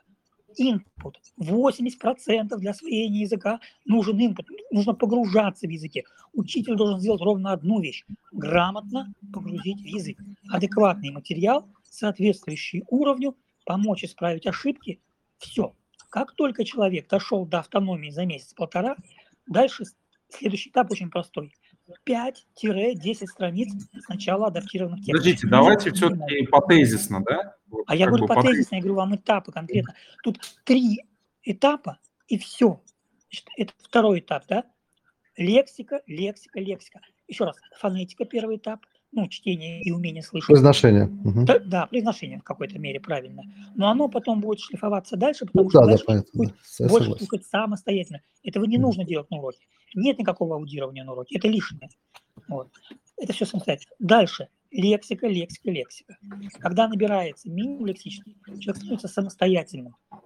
Мы переходим к неадаптированной литературе уже через два-три месяца. Ну, с хорошими учениками, с тем посложнее, через четыре-пять месяцев. Все. Дальше уже интересы ученика. Но то, что вы сегодня упоминали про темы, подход по темам учить, это бредовый подход. Я категорически против него. Только личный интерес человека. У меня вот человек художник, я читаю с ним тексты про художку. У меня человек интересуется лошадями, про лошадей. Молекулярная кухня, молекуляр... молекулярная кухня. Стоп, стоп, стоп, это уже следующий тезис. Это уже следующий тезис. Давайте. Это не да, тезис, да. это этапы. Нет, это этапы. Все одно. Алексей, а давай... потом шлифуется. Алексей, давайте, давайте дадим шанс ответить за этапы. Константин. Значит, во- во-первых, значит, смотрите, безусловно, можно любого спикера просто закидать тапками, если человек рассказывает, да, и просто взять, навесить ярлык «это абстрактная фигня». Вот на что угодно можно навесить ярлык «это абстрактная фигня». Я сейчас могу, например, такой же прием применить и сказать: то, что вы говорите, ваши этапы, я их не вижу, это абстрактная фигня. Будет ли это на самом Ладно, деле абстрактная фигня? Да? Угу. Ага, Алексей сбежал. Вот, сам поналичил ярлыков и сбежал. Хитрый какой, а? Вот ведь. И не дал даже мне защититься, как в суде. Я слушаю, я, я готов послушать. Я, я разделяю Значит, точку зрения по поводу этапы. Смотрите, во-первых, как бы я про этапы рассказал. То есть, как бы я же не закрыл, я рассказал, что есть первый этап. Когда мы осваиваем структуру языка на русском и формируем визуальное восприятие э, времен тех же, ну, в кавычках времен, да, то есть видовременных конструкций. Вот. Э, про четыре свойства действия у нас есть, да? Я думаю, что вы согласитесь. То есть есть три времени, как в русском, четыре свойства действия, перемножаем, получается двенадцать вариантов. Вот эта вся история, под, и под этим лежит визуальная картинка. То есть, то есть это надо видеть визуально просто в жизни, в своей памяти там, и так далее. Это первый этап. Упражнения конкретные я тоже начал рассказывать, но прерывали просто. Значит, второй этап – это переход на английский язык. То есть когда у нас готов фундамент, мы чувствуем сами вот эти виды временные конструкции как родные. Вот. Мы переходим на английский язык. Каким образом? Не все подряд, а осваиваем до уровня носителя ключевые слова, из которых эти структуры формируются. Сделали, окей. Третий этап. Мы учимся прогонять через получившиеся упражнения. То есть как, когда соедин... я могу их конкретно описать, если нужно. То есть программа, она более того, она у меня записана на видео, и все в автоматическом режиме выдается ученикам. Вот. Так что вот этот вот, как сказать, претензия относительно того, есть ли программа или нет, есть. Отвечаю, есть. Детально прописано. Третий этап – это когда у нас сформировано из мелких упражнений, то есть как в любом, в любой, в любом физическом навыке. Вот я приведу аналогию. Просто почему не углубляюсь в конкретные упражнения, потому что их дофига. Значит, вот любое, допустим, возьмем и гимнастику. Человек... Там... Нет, нет, никакой гимнастики, английский язык. Это плохая история. Мы не переходим на физиологические, мы же говорим за английский язык, мы должны понять... Окей, ладно, язык. хорошо, хорошо, ладно, ограничили меня, окей, ладно, будем... Нет, ну, про... мы, же, мы же за английский язык говорим, мы же говорим не про спорт, я могу тоже... Какая... много про спорт. Аналогии — это хорошая вещь. Нет-нет-нет, про спорт я могу много чего рассказать. Я считаю, что язык — это и есть физические тренировки, по большому счету. Ну вот, вот за язык и поговорим. Важно за язык, потому что мне хорошо, интересно с, с точки зрения языка. Хорошо, ладно, окей, ладно. А, то есть... На определенном этапе мелкие подводящие упражнения нам, оказывается, не нужны, когда мы их уже хорошо отработали. И они формируют целостное упражнение. Например, у меня есть такое упражнение, называется «поток». Что это такое? Это, например, вот если в приложении к этим трем глаголам и четырем окончаниям. Например, мы берем глагол «to be», да? И, соответственно, у него куча форм. И изначально ученик учится в высокой динамике э, по смыслу э, в потоке, то есть непрерыв, непрерывной речи, произвольно комбинировать небольшое количество форм. Ну, например, э, возьмем там, допустим, формы в настоящем времени, э, что там у нас, am, is, are. И он берет и на русском языке конструирует следующее предложение. Вида. Я являюсь директором, ты являешься строителем, он является слесарем, мы являемся учениками и так далее. Причем делает он это непрерывно, не останавливаясь и в высокой динамике. И в определенный момент он заменяет эту всю историю на английский язык, заменяет именно глагол «являться». Да? И что у него получается там? Я am директором, ты are строителем, мы are учениками, они are директорами, он is строителем и так далее. И, соответственно, освоив это здесь, он то же самое делает для прошедшего времени, потом прошедшее время соединяет с настоящим, как только у него это получилось в высокой динамике, он соединяет еще и с будущим, осваивая будущее, тренируя будущее, то есть проверить, как бы работает будущее, работает, окей, соединили все вместе, теперь он может в потоке, то есть так, как это происходит в естественной речи, где у нас нет времени задуматься, а какую форму применить, в потоке он это все выдает э, на высокой скорости длительное время, то есть практика идет десять минут, пятнадцать минут, то есть за десять минут можно наговорить, вот как бы комбинируя произвольно огромное количество предложений. То есть там э, счет идет на там, сотни, грубо говоря, да? Э, то есть мы формируем навык. Сделали это, сделали то же самое с глаголом «делать». Потом соединяем «делать» и «являться». Вот. Это то, как навыки склеиваются, маленькие навыки склеиваются в большие. В итоге, когда мы сделали переход на английский язык, для наших грамматических конструкций, для времен, в кавычках, видовременных форм, у нас остается в арсенале три крупных практики. Первая практика – это рассказ, который построен таким образом, рассказ имеется в виду, что ученик сам рассказывает о чем-то. Таким образом построен, по такой схеме, что ученик внутри рассказа взаимно пересекает по смыслу кучу конструкций и гарантирует, что все конструкции были употреблены. Причем ему это надо делать в высокой динамике, не останавливаясь, вот, и задействуя весь словарный запас. И здесь почему, как бы, ну ладно, это отдельный вопрос, так мне самому не надо отклоняться от темы. Это первый вид практики. Второй вид практики связан с «да, нет» вопросами и всеми их вариантами различными хитрыми.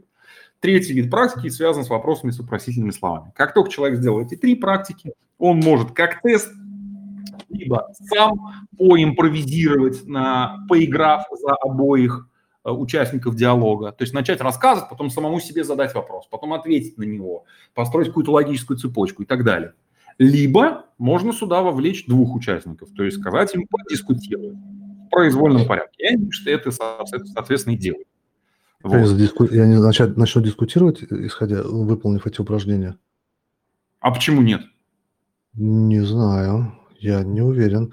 Просто если смотреть на классификацию упражнений, там же есть условные упражнения, условно-речевые упражнения, речевые упражнения. Там они как бы градируются достаточно сильно, ну, во всем... В методической школе я как бы, ну, я не авторский, у меня нет авторских методик, у меня как бы, я занимаюсь тем, что до меня гиганты сделали, такие как Пассов, такие как Соловова, э, Гес, Кольского, ну и все вот эти вот э, скучные люди, которые делают э, суперские методики, благодаря которым там, мы учимся английскому языку уже на протяжении бог, бог знает сколько. Я вот на сто процентов уверен, что они в дискуссию не впишутся, просто я...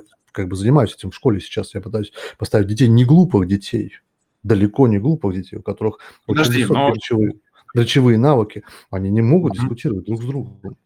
Двух человек поставить, они не смогут дискутировать. Они, смогут, они, они даже не смогут монолог произвести элементарный. Чтобы монолог, кстати, вот твой подход снизу вверх в диалогической речи, коим является дискурс, и в монологической речи не работает от слова совсем. Невозможно научить диалог, диалогическому высказыванию или монологическому высказыванию с подхода снизу вверх. Его можно обучить только сверху вниз, потому что у Подожди. них нет образца. Подожди, значит, почему это у них нет образца? Да, Здрасте, а упражнения, это... которые они выполняли до этого? Они, это не являются ключевыми упражнениями. Это, это не является... В, в, чем, в чем сложность монологического высказывания? Монологическое высказывание должно быть высказано, должно выражать мысль какую-то по какой-то теме. У нее должно быть начало, у нее должна быть основная суть, у нее должно быть заключение. А у них нет заключения, исходя из твоих методик, которые ты сейчас рассказываешь. Не просто набор винегрет из каких-то непонятных слов, в котором я говорю «я М-директор». Это никакого отношения... Подожди. Монологу не имеет. Слушай, слушай, но смотри, отвечу поэтапно на несколько пунктов, из чего возникают все время недоразумения. Значит, смотри, во-первых, чтобы э, сформировалось полное восприятие методики, нужно ее целиком и увидеть. Грубо говоря, э, мы, получается, у нас такая история, как с тем слоном. Э, я от, начинаю отвечать на конкретный поставленный вопрос, и это похоже, как будто слепому дали пощупать хобот слона. Он его пощупал и говорит, слушай, а как же он ходит?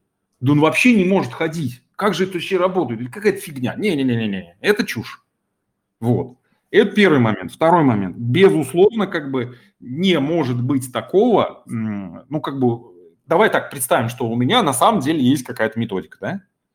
И ты, конечно же, не можешь сказать, что вот я делаю то же самое, и у меня не получается диалог, диалогическая речь, потому что ты просто делаешь не то же самое. Вот почему. Вот. Поэтому как бы... Мы можем сейчас с тобой... Мы можем, это мы можем, момент. Мы можем сейчас с тобой переключиться на английский язык, у нас возникнут сложности. А ты говоришь, детей заставить научиться. Почему? Почему? Ну, потому что возникнут сложности. Для этого язык. существуют ограничения, понимаешь? Для этого существуют ограничения. То есть... Это отдельная, короче, тема, сейчас я освещу. Смотри, безусловно, если мы будем заставлять людей говорить свободно на любую тему, мечта любого изучающего язык, то человек тоже тут же упрется в какие-либо ограничения по словарному запасу, по конструкциям, по тому, по другому. А если мы его научим, дружище, ты можешь взять э, то, что ты умеешь, и делать это хорошо вот внутри этих ограничений, то никаких проблем не возникнет. Грубо говоря, просто не выскакивай за зону своего э, знания, умения, да, и все. А люди... как, как, как они определяют свою зону знания, умения? Так у них есть конкретная схема, они ее тренировали до этого два месяца. То есть ну, постепенно смотри. ее формируя, у них есть конкретная схема. То есть они, ну, конкретная схема, например, вот этого рассказа, которая, они ее выстраивают не из панталыку, грубо говоря, она берется, это, это, я говорю, есть практика рассказ, которая там пересекает все конструкции, вот про это я говорил, да, может сложиться ощущение, что вот это пересечение конструкций, оно как бы, они как бы делают его сами. Так вот нет. Мы к этому приходим этап за этапом, частичка за частичкой, да, в ходе всего вот этого обучения, грубо говоря. И э, вот как я говорил, склеиваются навыки, да, то есть мы берем сложный навык, разбиваем его на куски, тренируем отдельные куски, потом тренируем их пересечения, потом тренируем еще большие пересечения и так далее, и формируем более сложный навык. То есть мы два, да. месяца, два месяца учим э, детей, ну или учащегося э, одно, одному монологическому высказыванию? Или диалогическому? Почему одному высказыванию? А сколько? Почему одному?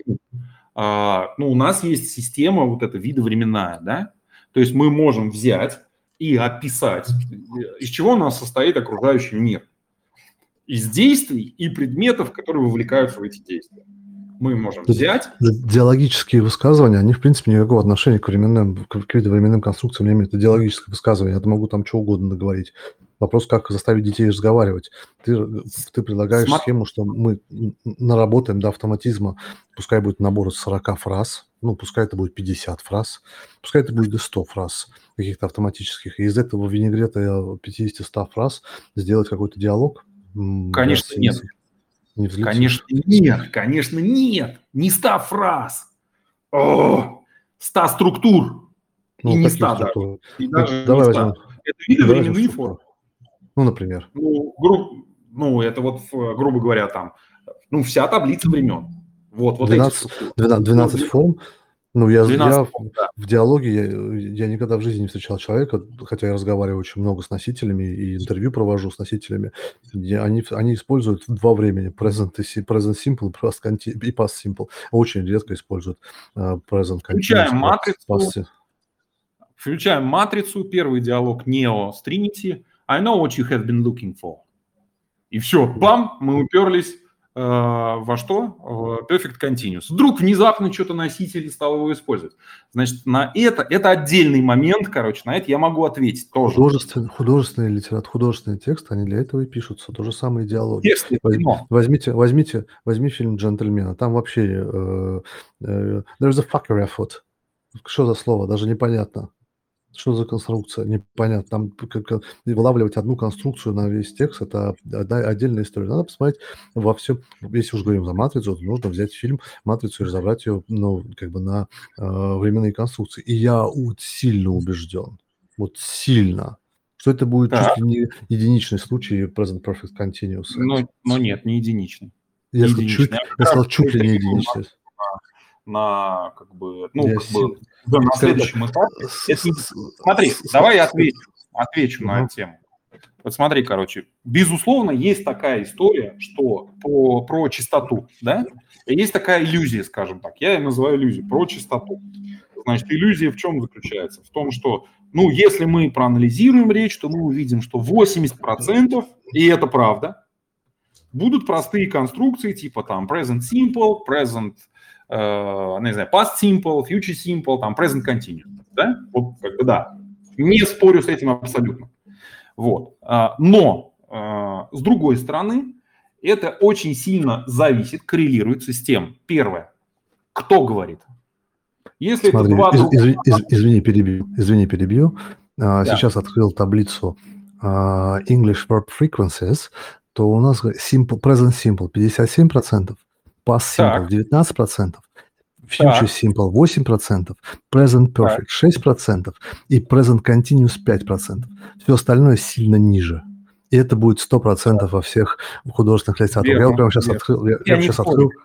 То есть, как бы это вот сразу. Поэтому смысл мне учить себя двенадцать фром. Если я хочу, чтобы у меня ребенок заговорил на первом уроке, он у меня заговорит на первом уроке, а не через два месяца. Я его посажу, научу кумекать на Present Simple, загружу в него нужный лексический запас а, по а, той проблеме, которую я с ними буду обсуждать. Это может быть что угодно. Поездка, м- Нет, выбор, выбор, выбор, активности, выбор активности выходного дня, а, как бы и все, и приплыли. Все будут разговаривать в Present Simple. Без шансов. Ну, ответить на вопрос. Ответить. Значит, как тут, он? Безусловно, каждый инструмент, он под задачу. То есть, как бы у тебя стоят одни задачи, я себе ставлю другие. То есть, как я себе формирую свою задачу. Я хочу, чтобы человек... Это не всем надо. Оговоримся здесь. Это не всем надо. Я хочу, чтобы человек понимал структуру языка, и у него не возникало раздражения, когда он это встречает, вот, и не понимает, что это вообще за времена, что это вообще за фигня. То есть почему, опять же, вот как бы мой предыдущий аргумент, что сильно зависит от того, кто с кем говорит. Открываем мы какой-нибудь диалог, ну, серьезно образованных людей, допустим, какое-нибудь интервью на Ютубе или еще что-нибудь. Ну и там начинаем встречать сплошь и рядом. Там политики, речь политиков и так далее. Начинают мелькать эти конструкции. Опять же, здесь... Следующий возникает момент, на что мы обращаем внимание. Это такая история. Чистота есть, да, чистота есть, безусловно. Я начинаю сам расплываться мыслью по древу. Сейчас я структурирую. Значит, главный аргумент, что инструмент под задачи. У кого какие задачи стоят. Вот я хочу, чтобы люди воспринимали язык, понимали всю его структуру, нутром своим чуяли, так же, как они русский язык ощущают. Вот. И уже отталкиваясь от этого, двигались дальше. Это немножко это... другая задача. М? Это возможно? Да? Конечно, почему нет? Но ну, нет, а почему? Почему нет? Для этого нужно лет двадцать, мне кажется, чтобы учить язык, чтобы ну, получать, понимать его, опять же, вот вы говорите, нутром, на интуитивном, нутром чувства. Чем отличается от синонимичного слова почему? Интуитивно? То есть мы все-таки возвращаемся к вопросу, что язык интуитивен? Почему? Нет, смотри. Значит, давай конкретизируем, как бы. Если разобьем задачу на этапы, значит, что я подразумеваю под чувствовать нутром структуру языка? Возьмем конкретно отдельный кусок. Вот эти самые времена, что является самым сложным. А то, если ты их уже почувствовал, если ты их уже вот в них вот прям вообще свободно, как рыба в воде, то все остальное – это производное от них. Вот. Допустим, там инфинитивы – это производные от них. Там те же самые конструкции употребляются. Там, допустим, возьмем там условные конструкции, там вся та же самая песня абсолютно. Вот. Инфинитивы – это а... вообще самая э, тяжелая техника спряжения глаголов. Это вообще очень ужасная тема в английском языке. Ну Его вот сделаешь, как я предлагаю, не будет, не будет ужасно. Будет вообще ну, вот, вот так. Я думаю, что не взлетит это. То есть я, вот смотри, бы... смотри, я тебе приведу пример. Науч, Значит, научи меня сейчас, да, да, на примере. Да. Я, как бы, я человек образованный в этом плане. Научи меня инфини, инфинитивом, спряжение глаголов, инговой формы и ту инфинитив на интуитивную форму. Мне просто интересно. Сейчас это же, буду... Подожди, это же те же самые конструкции. Ну, научи, а... мне интересно, как это работает. Мне, мне, мне важно то понять. Ты, подожди, то есть ты предлагаешь мне сейчас взять за две минуты и, допустим, там, ну, условно, месячный курс тебе рассказать. Ну, так? Упражнение дать. Пускай это будет два упражнения, пускай это будет три упражнения на инфинитивы и на инговую форму. Мне интересно, как эта штука взлетает, как она должна работать. Так, подожди, давай мы с тобой определимся, что имеется в виду под инфинитивами. Я конкретно имел в виду, что э, существуют инфинитивы, производные от вида временных конструкций. То есть, условно, to do, to be doing, to have done, to have been doing. Вот что я имел я, в виду. А я имел в виду инфинитивы, это которые stop buying bread и stop to buy bread. В чем разница и как понять детям, как научить, где ему ставить stop to buy bread и, stop, и где использовать инговую форму. Но это как бы вот эта вот история с тот самый герундий э, адский для многих детей. Мне как бы интересно, можно... Ну, можно ну во-первых, он, он не адский, значит... Э, в чем, значит, не адский? Если делать это... Вот все, что без смысла, все, что... осваивается через закономерности. Что такое закономерность? Это правило «если то». Если я встречаю слово «стоп», то там buying, например, да. Если я встречаю там другой какой-то глагол, после которого надо там инфинитив ставить, то там to do, например, да. Это зависимость «если то». Вот зависимость «если то» всегда вымораживает, потому что таких зависимостей накапливается куча. И к чему они ведут? К тому, что в моменте речи надо их а. вспомнить, б. выбрать. Это очень сложная когнитивная штука. Вот. Ну, а если, меня, попробовать. А если попробовать. Ну, очень просто. Значит, в большинстве случаев э, те глаголы, которые будут требовать э, герундия, э, что такое герундий? Это просто с, э, от глагольное существительное. То есть глагол «делать» – герундий «делание». Глагол «плавать» – герундий «плавание». Глагол «читать» – герундий «чтение». Вот и весь герундий. Просто слово страшное. На самом деле, как бы, там примитив вообще абсолютно. Ну, научи меня примитивно. Мне интересно упражнение, которое позволит мне вот на автоматизме, как ты говорил, э, повторяя одну и ту же формулировку, через десять, там, десять минут я смогу чего-то... Я не буду сейчас десять минут, мне просто хотя бы понять, как это работает. Потому что я, например, не, не вижу, как этого научить.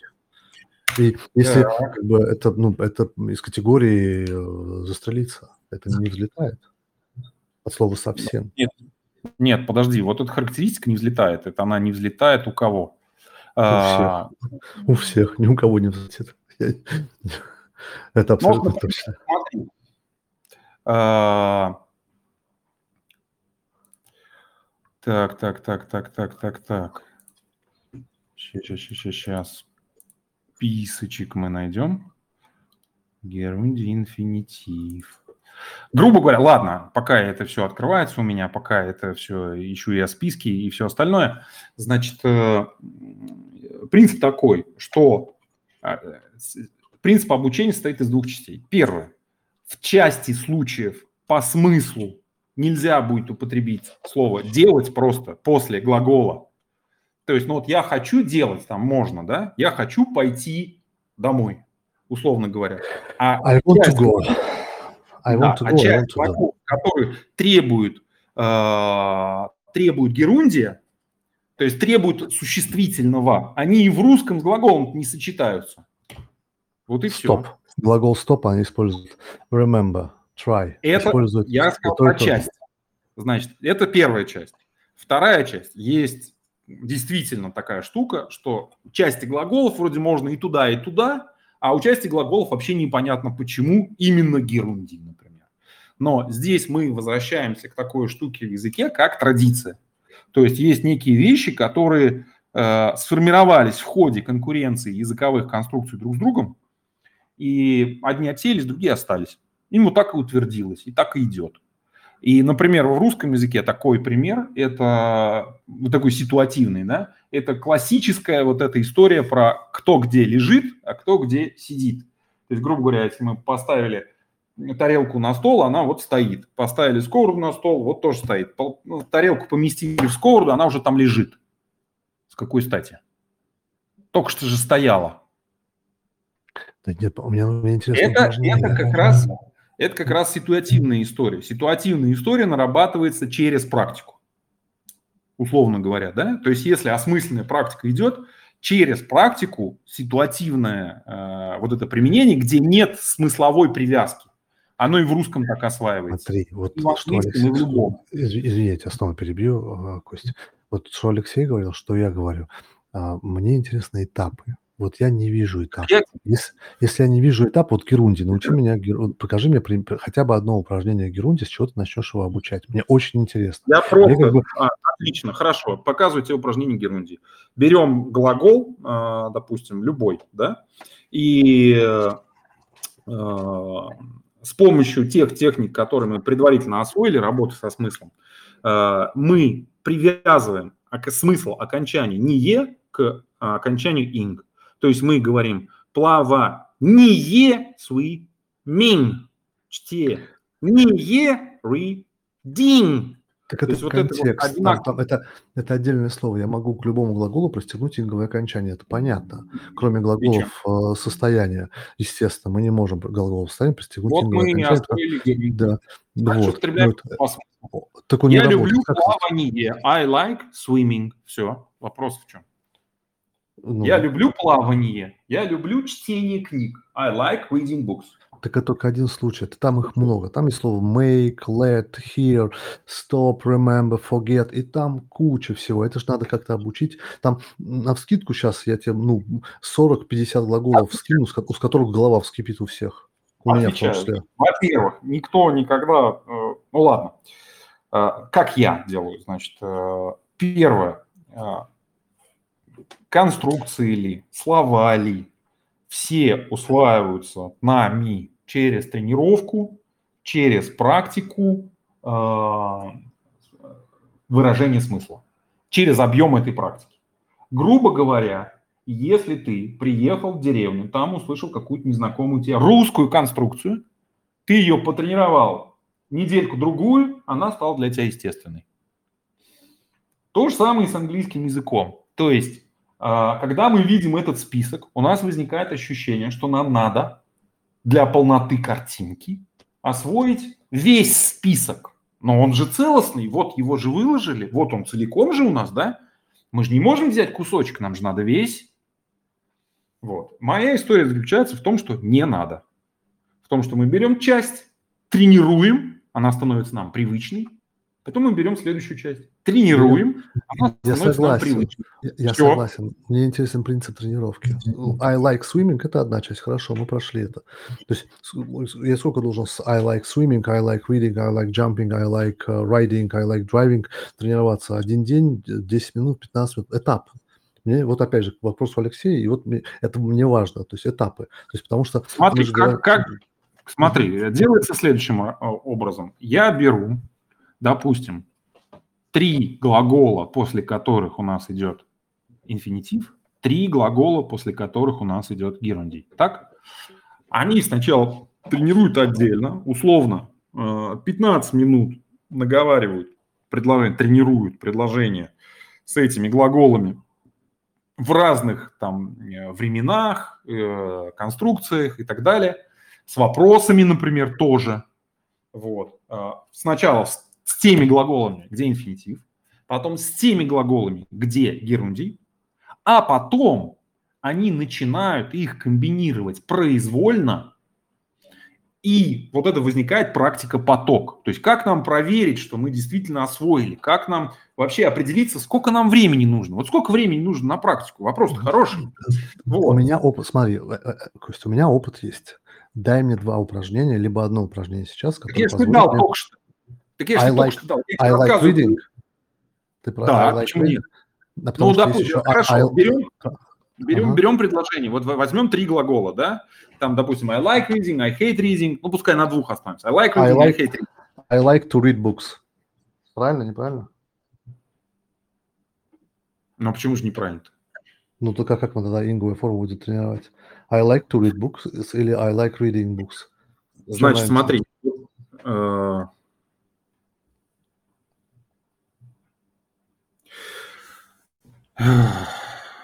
Да, это сложно. Значит, ты ты герундий, нет, это, это не сложно, просто мы постоянно перескакиваем а, с тем на тему. Да нет, обучение в инговой форме, герундий, инговой формы и to infinitive. Я герундий не использую, я использую слово инговая форма и to infinitive. Мне это как бы интересно, потому что это слово, тема сложная на самом деле. Ты говоришь, что она легкая, я не согласен. Я говорю, что эта тема реально очень сложная. И научи Значит, меня разбираться. Есть, ну, смотри, первое, что у нас есть, какой смысл? Это первое, это употребление той или иной формы после тех или иных глаголов. Это пункт раз, да? Второй, это тонкие отличия по смыслу а, между а, reading и to read. А, в случае, если употребляются и то, и другое. Это же две разные задачи. Ты подожди, это а не две разные, это одна и та же задача. Мы должны научить нет, человека... Мы нет, должны научить человека... Одна задача, спрягать глаголы. В русском языке, в русском категории. Это одна задача, это спрягать глаголы. Научиться спрягать глаголы. Нет, не было такой задачи. Ну, смотри, вот, вот, вот смотри, что происходит в диалоге, из-за чего у нас вся проблема, короче, возникает. Я рассказываю про, ну, как бы немножко другую картинку вообще восприятия языка. А, допустим, ты или Алексей берете вот то, что я говорю, находите там то, что вам знакомо, отбрасываете то, что вам не знакомо, и говорите, как же, ну ты же учишь спрягать глаголы. Да не учу я спрягать глаголы. Хорошо, чему учишь? Я готов понять. Расскажи мне. Ну, давай сначала опять оттолкнемся. Я учу самого первого базового, базовый момент – это видеть свойства действия в окружающем мире.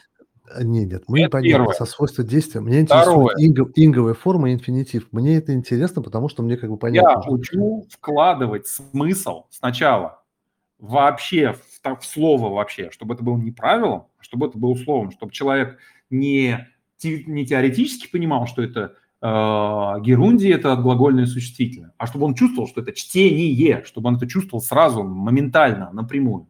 То есть интуитивное, это, это первый этап. Интуитивное восприятие ты тренируешь?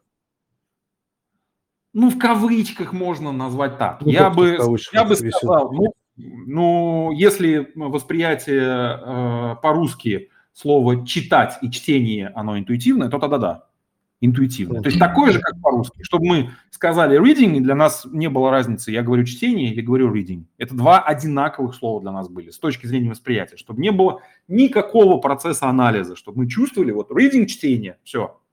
«To read» – «читать», все. Тогда интуиция существует? Языковая? Это не является, не является черным ящиком? Смотря что под ней подразумевать. Ну, я Смотря не знаю, что, что подразумевать. Я, я подразумевал, то есть как бы понимание, вот то, что человек, э, ребенок на интуитивном уровне может понять, где разница между reading и read. Это является интуицией или нет? В каком интуитивный... возрасте? В любом. В каком возрасте? В любом. Нет, в любом не может. В любом Почему? не может. Ну, потому что. Ну, годовалый ребенок может. Годовалый ребенок очень хорошо понимает left, right, up and down. Look at ну, me. Все, а reading to read нет. Ну, конечно, но, он, но это, это интуитивное ну, понимание. Нет, подожди. Up, down, left, right, look at me. Это же это интуитивное восприятие у годовалого ребенка будет? Нет. Ну, как, блин, ну, слушай, смотря что мы вкладываем... Вот я почему остановился на слове «интуиция». То есть я очень топлю за то, чтобы у людей было очень четкое восприятие, значит, того, что я говорю. Почему я тогда сказал, что интуиция – это черный ящик? Потому что она черный ящик для слушающих нас с тобой людей. Вот почему. А не потому, что она вообще черный ящик. Интуиция вообще, она, конечно же, существует. Вообще, в целом, как явление. Что такое интуиция? Это а, обобщение очень крутого объема опыта. То есть, если у тебя есть очень крутой опыт, ну, в плане того, ты слесарь двадцать лет, ты посмотрел на экран, ты уже понял, в чем проблема. То есть слесарская интуиция, ну, назовем это так. А это, на самом деле, моментальное обобщение опыта. Вот что такое без, интуиция. Без аналогий. Английский язык. Мы узнаем английский. Аналогии слесаря меня мало интересуют. Меня интересует английский язык. То есть это важная категория. То есть мы же ну, общаемся за обучение. Слесарь – это отдельная категория граждан. Они там пускай занимаются тем, чем они занимаются. А мы обучаем английскому языку. То есть я вот, например, я еще раз говорю, я неопытный педагог. У меня нет ни компетенции, ничего. Я как бы... Всего лишь, ну, мне интересно в данном случае. И я, по крайней мере, я сейчас... Я почему говорил про черный ящик, потому что это возникает... В результате того, что мы говорим слово «интуиция», у людей возникает, с моей точки зрения, неверное представление о том, что надо делать. Они ждут... То есть они... Что-то, что, что такое интуиция с точки зрения обывателя? Это бери лопату, бери английский язык, вот тоже то, что топит Алексей, кидай, соответственно, детали, из которых строится дом, в котлован, а оно там как-нибудь сложится само, интуитивно. Вот что такое восприятие интуиции у обывателя. То есть бери язык, вот прям читай тексты, вот прям фигач, и оно как-нибудь там выстроится интуитивно. Вот что такое интуиция у обывателя. Вот. И вот я, ну как бы, опять же, под задачу, то есть каждый под свою задачу выстраивает свой инструмент. Как бы у меня, я от чего такой инструмент выстроил? Потому что у меня была такая проблема. То есть я не преподаватель изначально классической школы, я не заканчивал университетов филологических. Я освоил язык вот с помощью вот этого подхода, да, когда-то давно, очень быстро меня это впечатлило, ну, как на определенном уровне, да, то есть я начал думать на языке. Меня это впечатлило, что я за три недели начал думать на языке. Я думал, это нифига себе, вот это явление у меня в башке происходит. Вот. И отсюда я выстроил дальше вот этот весь инструмент. Под свою задачу, да? То есть Мне я кажется, захотел, что люди, чтобы люди точно так же ощутили язык изнутри, думали на нем сразу же, с первых этапов, чтобы они ощутили конструкции как носитель, увидели, что они несложные, что работает совершенно другой принцип, не запоминание правил, а э, по смыслу, как бы выражение смысла, что работает, вот, что оно контролирует эту историю. Э, соответственно, я под задачу выстроил этот инструмент. Вот. Просто смотри, как... мне, мне кажется, филологическое и лингвистическое образование, оно в данном контексте крайне важно. То есть ты, мы, например, я тоже думал, что все нормально и можно спокойно без филологического и лингвистического образования учить детей в школе с двадцатипятилетним опытом общения на английском языке. Но у меня эта штука, ну, как бы, может, у тебя взлетела, но я пока не вижу, что она у тебя взлетает из того, что, из тех объяснений, которые ты даешь. Я поэтому пошел специально, потратил время время и защитил диссертацию, потому что мне нужно было научиться опытом. Это, метод... это классическая методика. Пока я из того, что вижу, вот честно, объективно, положа руку на сердце, не взлетит мой подход. Устал от оценочных суждений, как с вашей да, стороны. Да, да. Так... Алексея, я не оцениваю, я просто я это мое, да, это мое мнение. Я же говорю, что... про ваши подходы, например, да. То есть я терпел, терпел, терпел, короче. Но, блин, ну это, короче, ну, не конструктивно. То есть э, нужно брать э, конкретную отдельную идею, да. Э, смотри, вот я всю методику, еще раз, вот давай остановимся на одном моем аргументе, что я всю методику во всей ее целостности тебе сейчас даже за час не расскажу. Ну, просто это нереально. Вот, это первый момент. Я могу рассказать какие-то принципы. И мы можем как бы обсудить, а работает вот этот отдельный принцип или нет. Например, то есть, например, а поможет ли, скажем, ученику, любому, твоему или моему, или Алексея, если у него будет э, визуальная картинка действия, что если он будет отличать процесс визуально, визуально от длительности, например. То есть, ну вот как можно представить визуально процесс и длительность? Очень просто. Можно процесс представить как слоумо, как в кино, вот слоумо представляю, ну, нам показывают, знаешь, как в той же «Матрице». А длительность можно представить как быструю перемотку от начала до конца. А вот если этому его научить, не конкретно э, процесс и длительность, а все четыре э, свойства действия. Факт, статическая картинка, процесс, э, визуальный вот это вот слоумо, да, завершенность, видимый ток действия. Прям последнюю секундочку, бам, действие закончилось. И длительность как перемотку. Поможет ли это ему выражать мысли на английском языке? Конечно, нет. Ну, какая концепция? Ну, ты говоришь нет, вот, а я говорю да. Слово против слова. Да вот. Нет, здесь просто... я, здесь смотрю, я смотрю, нет, смотрю, я не смотрю, я, возьмем, смотрю да? я, смотрю, я не смотрю на слова, то есть как бы я не опираю, это не мое мнение, я сейчас говорю не, не о том, это не мое оценочное суждение, что это не поможет, это оценочное а суждение, чье? Это оценочное суждение методистов, которые разрабатывают методики. А если их кто-нибудь так делал? Из них кто-нибудь из них, так делал? Я думаю, да. что Гес, Гес с Гольсковой, Соловой, Пассовым с тобой не согласятся как минимум, которые ну, всю жизнь потратили да. на это дело. Слава есть, богу, как бы... что они со мной не согласятся. Значит, смотри, здесь я тебе отвечу. Вот ты все время апеллируешь к авторитетам. Конечно. Я же апеллирую. А, а кому же еще?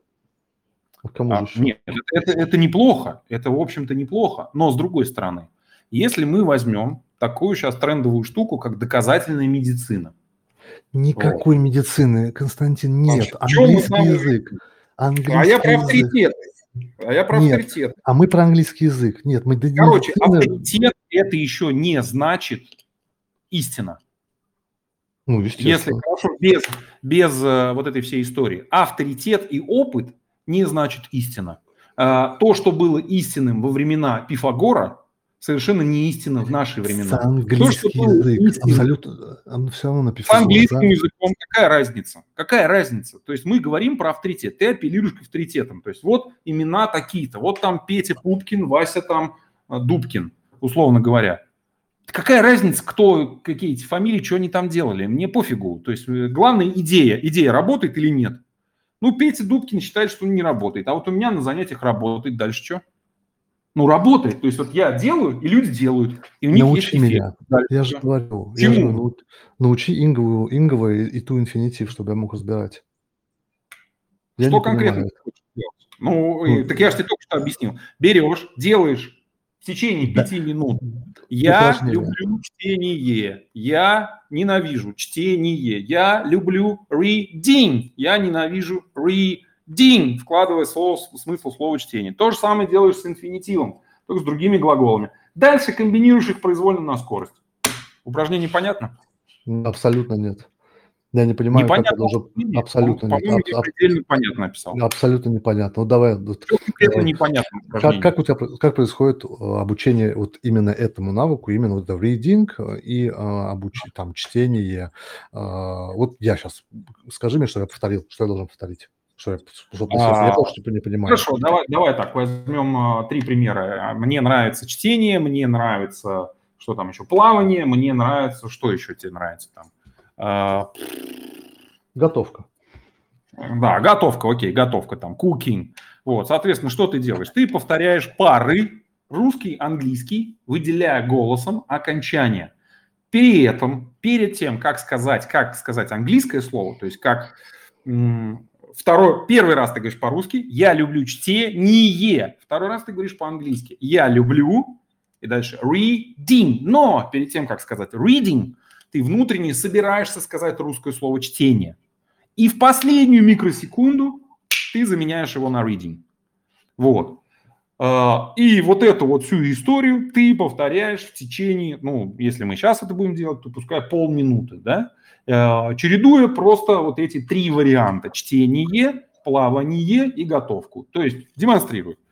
Я люблю чтение, я люблю reading, я люблю плавание, я люблю swimming, я люблю приготовление, я люблю cooking. Вот, и mm-hmm. дальше поехали. Я люблю вот. Чтение, I like reading. Почему нужно быть? Я люблю чтение, я акцент, люблю reading. Акцент. А почему, а, я должен, почему, я должен, почему я должен говорить, я люблю reading, если я хочу сказать I like reading? Ага! Интересный вопрос. Отвечаю. Потому что у нас есть свойство мозга, э, следующее, что мы не можем переключаться быстро с бессмысленной речи на осмысленную. То есть мы не можем быстро э, комбинировать речь, выстроенную за счет правил и различных условных штук, с речью, выстроенную за счет смысла. И если мы начинаем говорить на русском, эта речь выстроена, значит, за счет смысла, нам знакомая. То дальше мы авто, мы не можем переключиться. У нас поневоле вкладывается смысл. Вот почему. И, естественно, это только на, на, ну, на некоем этапе.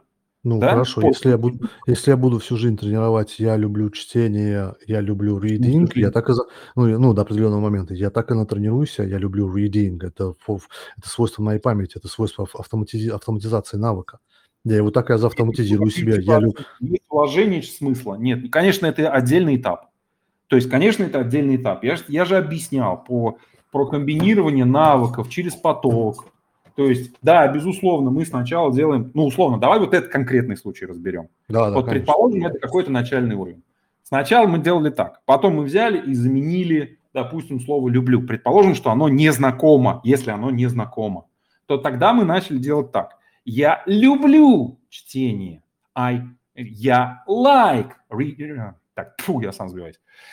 Я люблю чтение. Я like чтение. Я люблю чтение. Я like чтение. Э, допустим, сделали эту всю историю. После этого сделали то же самое с местоимением «я».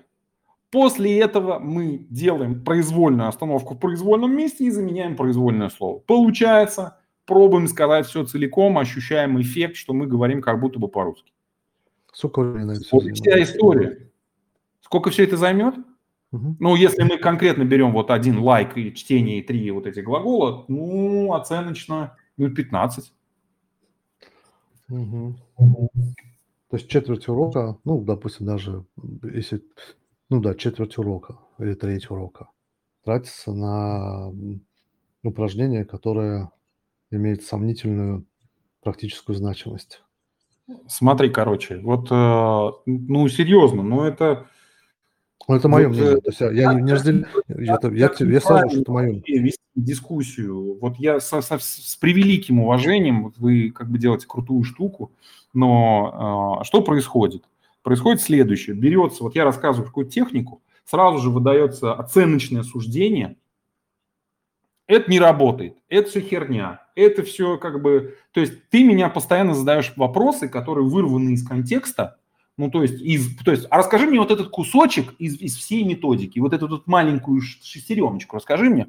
Я рассказываю, ты говоришь, а это фигня. Ты это делал? Нет, я это не делал, но я так считаю. Нет, вот я, я так не, считаю. Я, я не так а сказал. Почему я так считаю? Потому что я думаю, что Выгодская, Вернигородская какая-нибудь наверняка это делали. Я точно так не знаю, что это происходит. Ну, наверняка, они же авторитеты. Да вот нет, что происходит всю нашу так... историю, Рустам. Не, не, как не, бы, давай я... вот от этого мы уйдем. Как бы. У тебя был вопрос. Собственно. Смотри, Потому я что не сказал... вот я, мы можем развернуть эту дискуссию, ты можешь мне рассказывать, а я могу сыпать оценочными суждениями. Это нормально будет? Ну, можно вот попробовать, давай. Только, ну, можно попробовать, просто моя, моя вот? цена... И ты меня вообще не переспоришь. Почему? А ну, я буду я... просто... Я считаю, это не Нет. работает. Так и я, все. Я считаю, раз, это фигня. Я, я же не сказал, что это фигня. Я сказал... Это, я, именно я... так ты сказал. Нет, я сказал, что а, сомнитель... вот сом... сказал. сомнительной практической значимости. Я не сказал, что его это нет практической самое, значимости. Только, только цивилизованными словами. Ну, правильно, ну, мы же все цивилизованные люди, потому что мне, мне действительно интересно. Хорошо, я, мы же обучаем... Я это, знаешь, так же... Вот. Мне же важно понимать, что как бы насколько эффективно будет обучение. Я хочу это, интегрировать это в, свое, в свой фреймворк. У меня пока... Действительно хочешь? Действительно Конечно, хочешь? Естественно. Я, см... я смотрю и не понимаю, и слушаю. Хорошо, и давай еще раз с самого начала. С самого начала давай еще раз пройдемся. Давай так, мы, сделаем, мы, сделаем, мы, можем, мы можем упростить эту историю. Сильно. Я Хочу, чтобы не проходить... Да, ну, давай упростим. Можно, можно сильно упростить эту историю, и как бы ну, она такая... Ты считаешь, что как бы, методика работает. Я не могу сказать, что она не работает. Я делаю, еще раз, ты правильно заметил, что бросаюсь оценочными суждениями. Но мои оценочные суждения основаны на некотором классическом филологическом и лингвистическом образовании, которое как бы, мне, собственно, мне, мне дали достаточно там, плотно вколотили в голову. Соответственно, все мои... Так. В как бы комментарии они опираются на то, что я, в принципе, слежу за методиками обучения английского языка, ну, в принципе, даже не обучение английского языка, а в принципе, за методиками обучения, за внедрением новых систем, систем менеджмента, систем управления класса, менеджмента класса. Мне это интересно. Я сам этим да. часто пользуюсь. Но да. я пока не вижу целостной картины, и, возможно, поэтому что я... Ты скажешь... как... Хорошо, О. вот что ты скажешь про мое предложение? Возьми... Сделай в классе, вот отдельно возьмем, да? Возьми, сделай в классе только два вида практики. Первое – говорим хором, второе – говорим в диалогах, в парах. То есть диалоги могут быть примитивные. Do you like it? Yes, I do. Do you like it? Yes, I do. Развернуть. Это работает. У меня это, у меня это работает. Я, у меня это работает. Это я покажу... сто процентов времени ты делаешь или ты делаешь еще что-то? Ну, я не сто процентов это время делал. У меня есть как бы определенный Отлично. нюанс, который, который нужно детям научить. Нужно детям, ну, детей научить, нужно лексики, детей нужно конструкции, то же самое. А вот я, через я, эти упражнения научить. Ну, конечно. Вот, у меня другой вопрос тогда, смотри. У тебя есть методика, я не знаю, как бы... То есть отлично она... работает эта тема, да? Вот, ну, я, естественно, хором, в зависимости от того, какой класс. Объективно, то есть ну, как бы с начальной, с дошколятами, с начальной, я с начальным имею классом... Что? Чтобы исключить опрос преподавателем вообще. Как Нет, вид, не бывает. Смотри, а, вот, ну, ты возьми, попробуй. Вопрос, опросов в моем классе у меня не, я не проверяю домашние задания, я веду дискуссии с детьми. Все, все зависит от того, насколько дети компетентны. Ты не, но ты не можешь вести дискуссию со всеми детьми одновременно. Ты все равно ведешь как с одним. Это, как, как, это, как это ни странно, но я, у меня все дети коммуницируют. Я, и я им сказал, чтобы они не закрывали рот, а когда у них возникает необходимость ответить на вопрос, отвечали. Они хором тебе отвечают на вопрос? Каждый, хором? каждый, каждый где-то хором отвечает, где-то группами отвечают, где-то договариваются. Но это отдельная история. Мы сейчас вернемся к... То есть конкретно, вот да, давай мы вот конкретно, вот как ты ко мне докапывался, вот давай мы конкретно выясним. Да, да, То есть ты задаешь вопрос, допустим, what do you like? Ну, самый простой, да? Нет. И они нет, тебе нет, хором нет, говорят нет, все одно нет, и то же. I like swimming. Нет, нет, нет. А как нет. же они тогда тебе хором отвечают?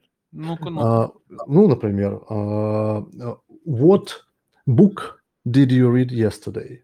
И, как правило, поднимается лес рук, я начинаю, как бы, они начинают все говорить. Я говорю, начинайте говорить. Они начинают говорить каждый, что они читали. Что они читали. Кто-то активнее, кто-то тише. Да? Они, нет, они кто-то, кто-то активнее говорит, кто-то тише говорит, кто-то вообще молчит. То есть это двух голосов образуется, так? Да, это определенная дискуссия. Это как бы, как только ты выведешь на, на диалог два человека и более, если будешь устраивать парную работу, там так и так будет гул голосов. А я умею фильтровать. Это, это, это разная история. Вот я тебе это, могу ответить, как... почему они разные. То есть, э, ну, короче, э, э, как продолжение мое.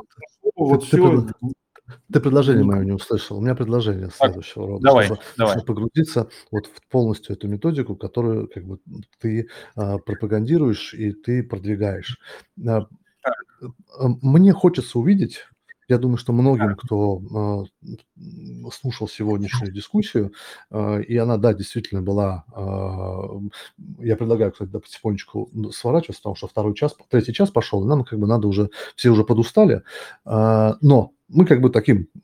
Она еще не закончена, потому что, ну, объективно мы к какому итогу и саммари не подошли. Но мне интересно, комплекс упражнений, либо серию упражнений, так. Которую можно будет по этапам научить детей. Пускай, пускай допустим, не детей, а ребенка. Что, что с этим комплексом надо сделать?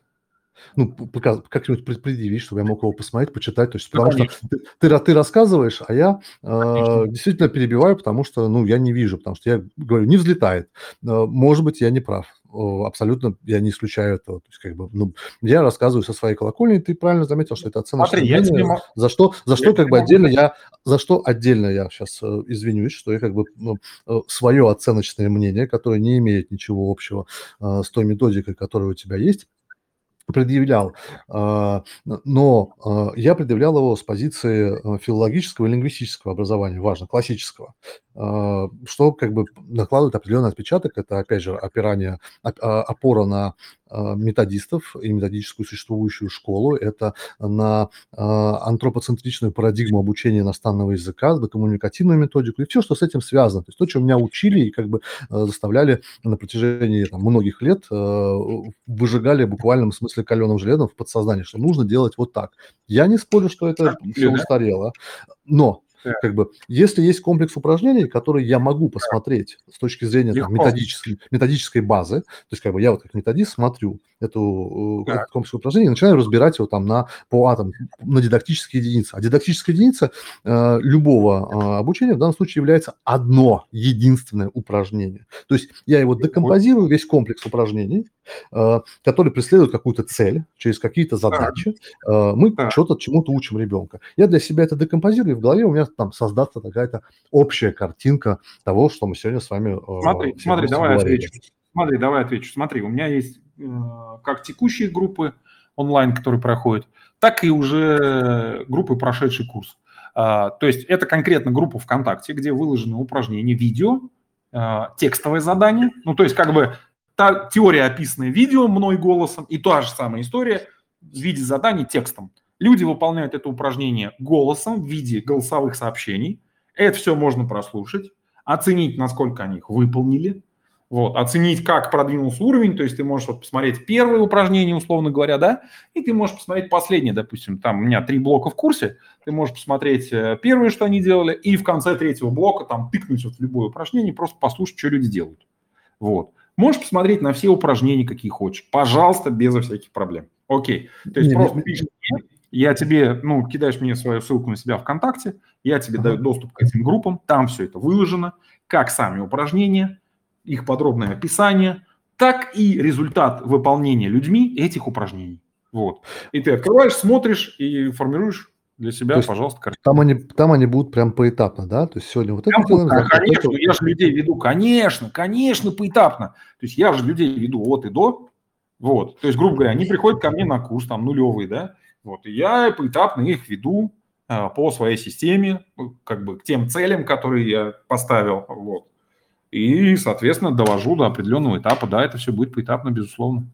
А может быть, есть какая-то, как бы, ну, прописанная какая-то серия упражнений, то есть, чтобы можно было, то есть, не смотреть, что люди делают, потому что я не знаю, какая работа с ними. Ко мне, ты, конечно, только что, вот смотри, вот так наша вся дискуссия происходит. Я же только что сказал, что есть первое видео, мое, нет, мое. Это, это отдельное видео, второе, это как бы это такой пример. Я спрашиваю за написанную методическую какую-то я базу. Про это сказал, что есть упражнения, написанные текстом.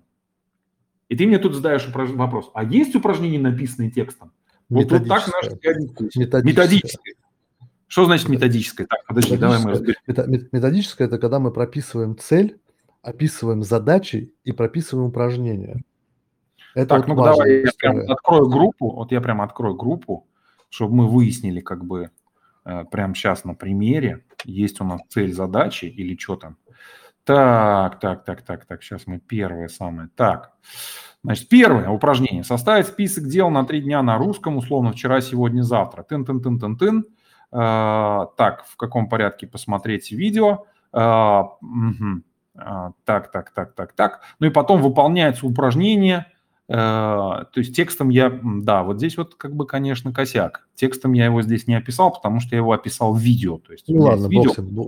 семь минут проход по линии времени, грубо говоря. Упражнение называется «Проход по линии времени». И дальше написано, что делаем. Голосовой один. Проход по всему расписанию для процесса в моменте по линии времени. Голосовой два. Проход по всему расписанию по линии времени для завершенности. И вот такая вот история. Вот. То есть текстом эти все упражнения здесь на что делать, они написаны. Вот. Видео коротенькие, если вдруг какой-то испуг. Вот. Видео три минутки э, с тем, что конкретно надо делать. Э, там три минутки, две минутки, максимум там пять-семь минут. Вот такие видео. Можно посмотреть, понять, что делать.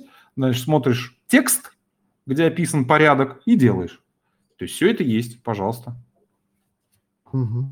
Окей. Ну, я ссылку тебе в ВКонтакте брошу. Ты, как бы, если не сложно открыть, я просто посмотреть. Мне, не для, мне понять вообще, как бы, структуру от, от А до Я. Что происходит. Да, да, да, без, без проблем, конечно. И это, чтобы не было у вас, потому что, еще раз говорю, то есть, возможно, возможно, то есть, как бы, я не отрицаю, что я, опять же, еще раз говорю, со своей колокольни, со своих э, методических заморочек э, могу, как бы, э, заряжать э, не за дело, но, может быть, я не прав, поэтому я бы с удовольствием посмотрел полностью, да, как бы, материал и, как бы, ну, тут вопрос для себя разобрал бы это на, еще раз повторюсь, на дидактические мельчайшие единицы эти упражнения и, как бы, сформировал свое представление, возможно это или нет. Вот. Да, знатная у нас вышла заруба, конечно. Ну, это нормально, это же хорошо. Это на то и называется дискуссия, потому что каждому интересно, поэтому... И... Ну, блин, ну нет, как бы... Смотри, вот ты потратил время на лингвистическое образование, компетентен в этом.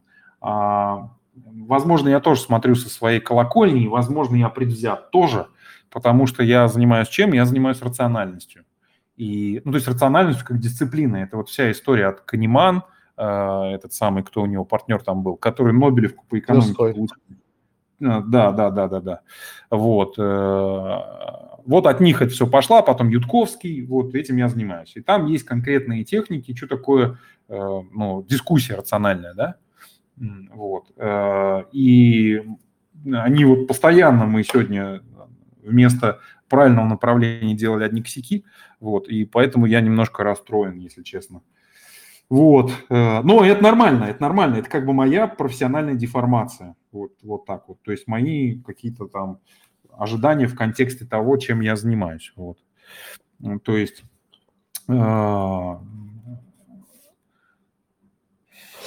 Давай, ну, на, ну, том, там, наверное, да, на, на, то, да, на то мы порешим. Я тебе напишу в WhatsApp сейчас, ну, в, в Телеграме, в, в Телеге сейчас напишу свою ссылочку на свой ВКонтос.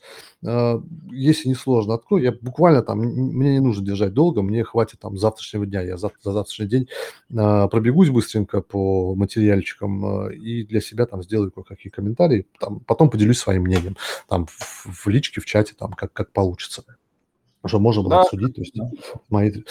Кость, спасибо большое, что пришел, спасибо большое, что э, вот, уделил время, два с половиной часа на это мероприятие. Мне было интересно, ну, реально интересно, потому что, как бы, я оцениваю это вот с, с позиции, как это интегрировать в свой фреймворк, пока, честно говоря, не, ну, честно, объективно, э, не нашел.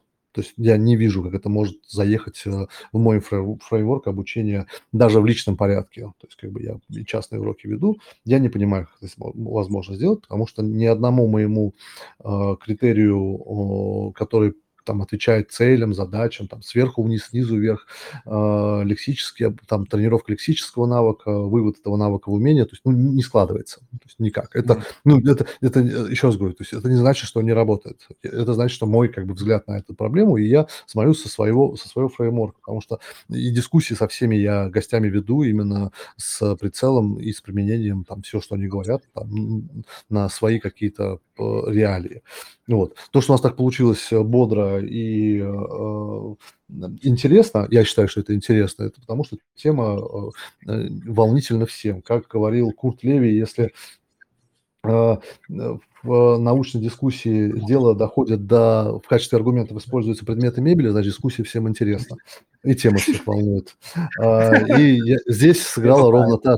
Значит, здесь сыграла ровно та же история, поэтому, как бы, еще раз говорю, здесь нет претензий к тебе как к специалисту и как там, ну, захотелось закидать помидорами. Мне, мне реально интересно. То есть, как бы, я, еще раз говорю, я там, да, со своей колокольни я оцениваю все подряд. То есть, ну, это моя колокольня, там у меня свои тараканы в голове. Поэтому, Костя, еще раз говорю, большое спасибо за участие вот в этом процессе. Я, как бы, со своей стороны подумаю, напишу тебе в личку, если откроешь доступ, будет великолепно. Спасибо еще раз, Костя. Да, пожалуйста. До свидания. До свидания.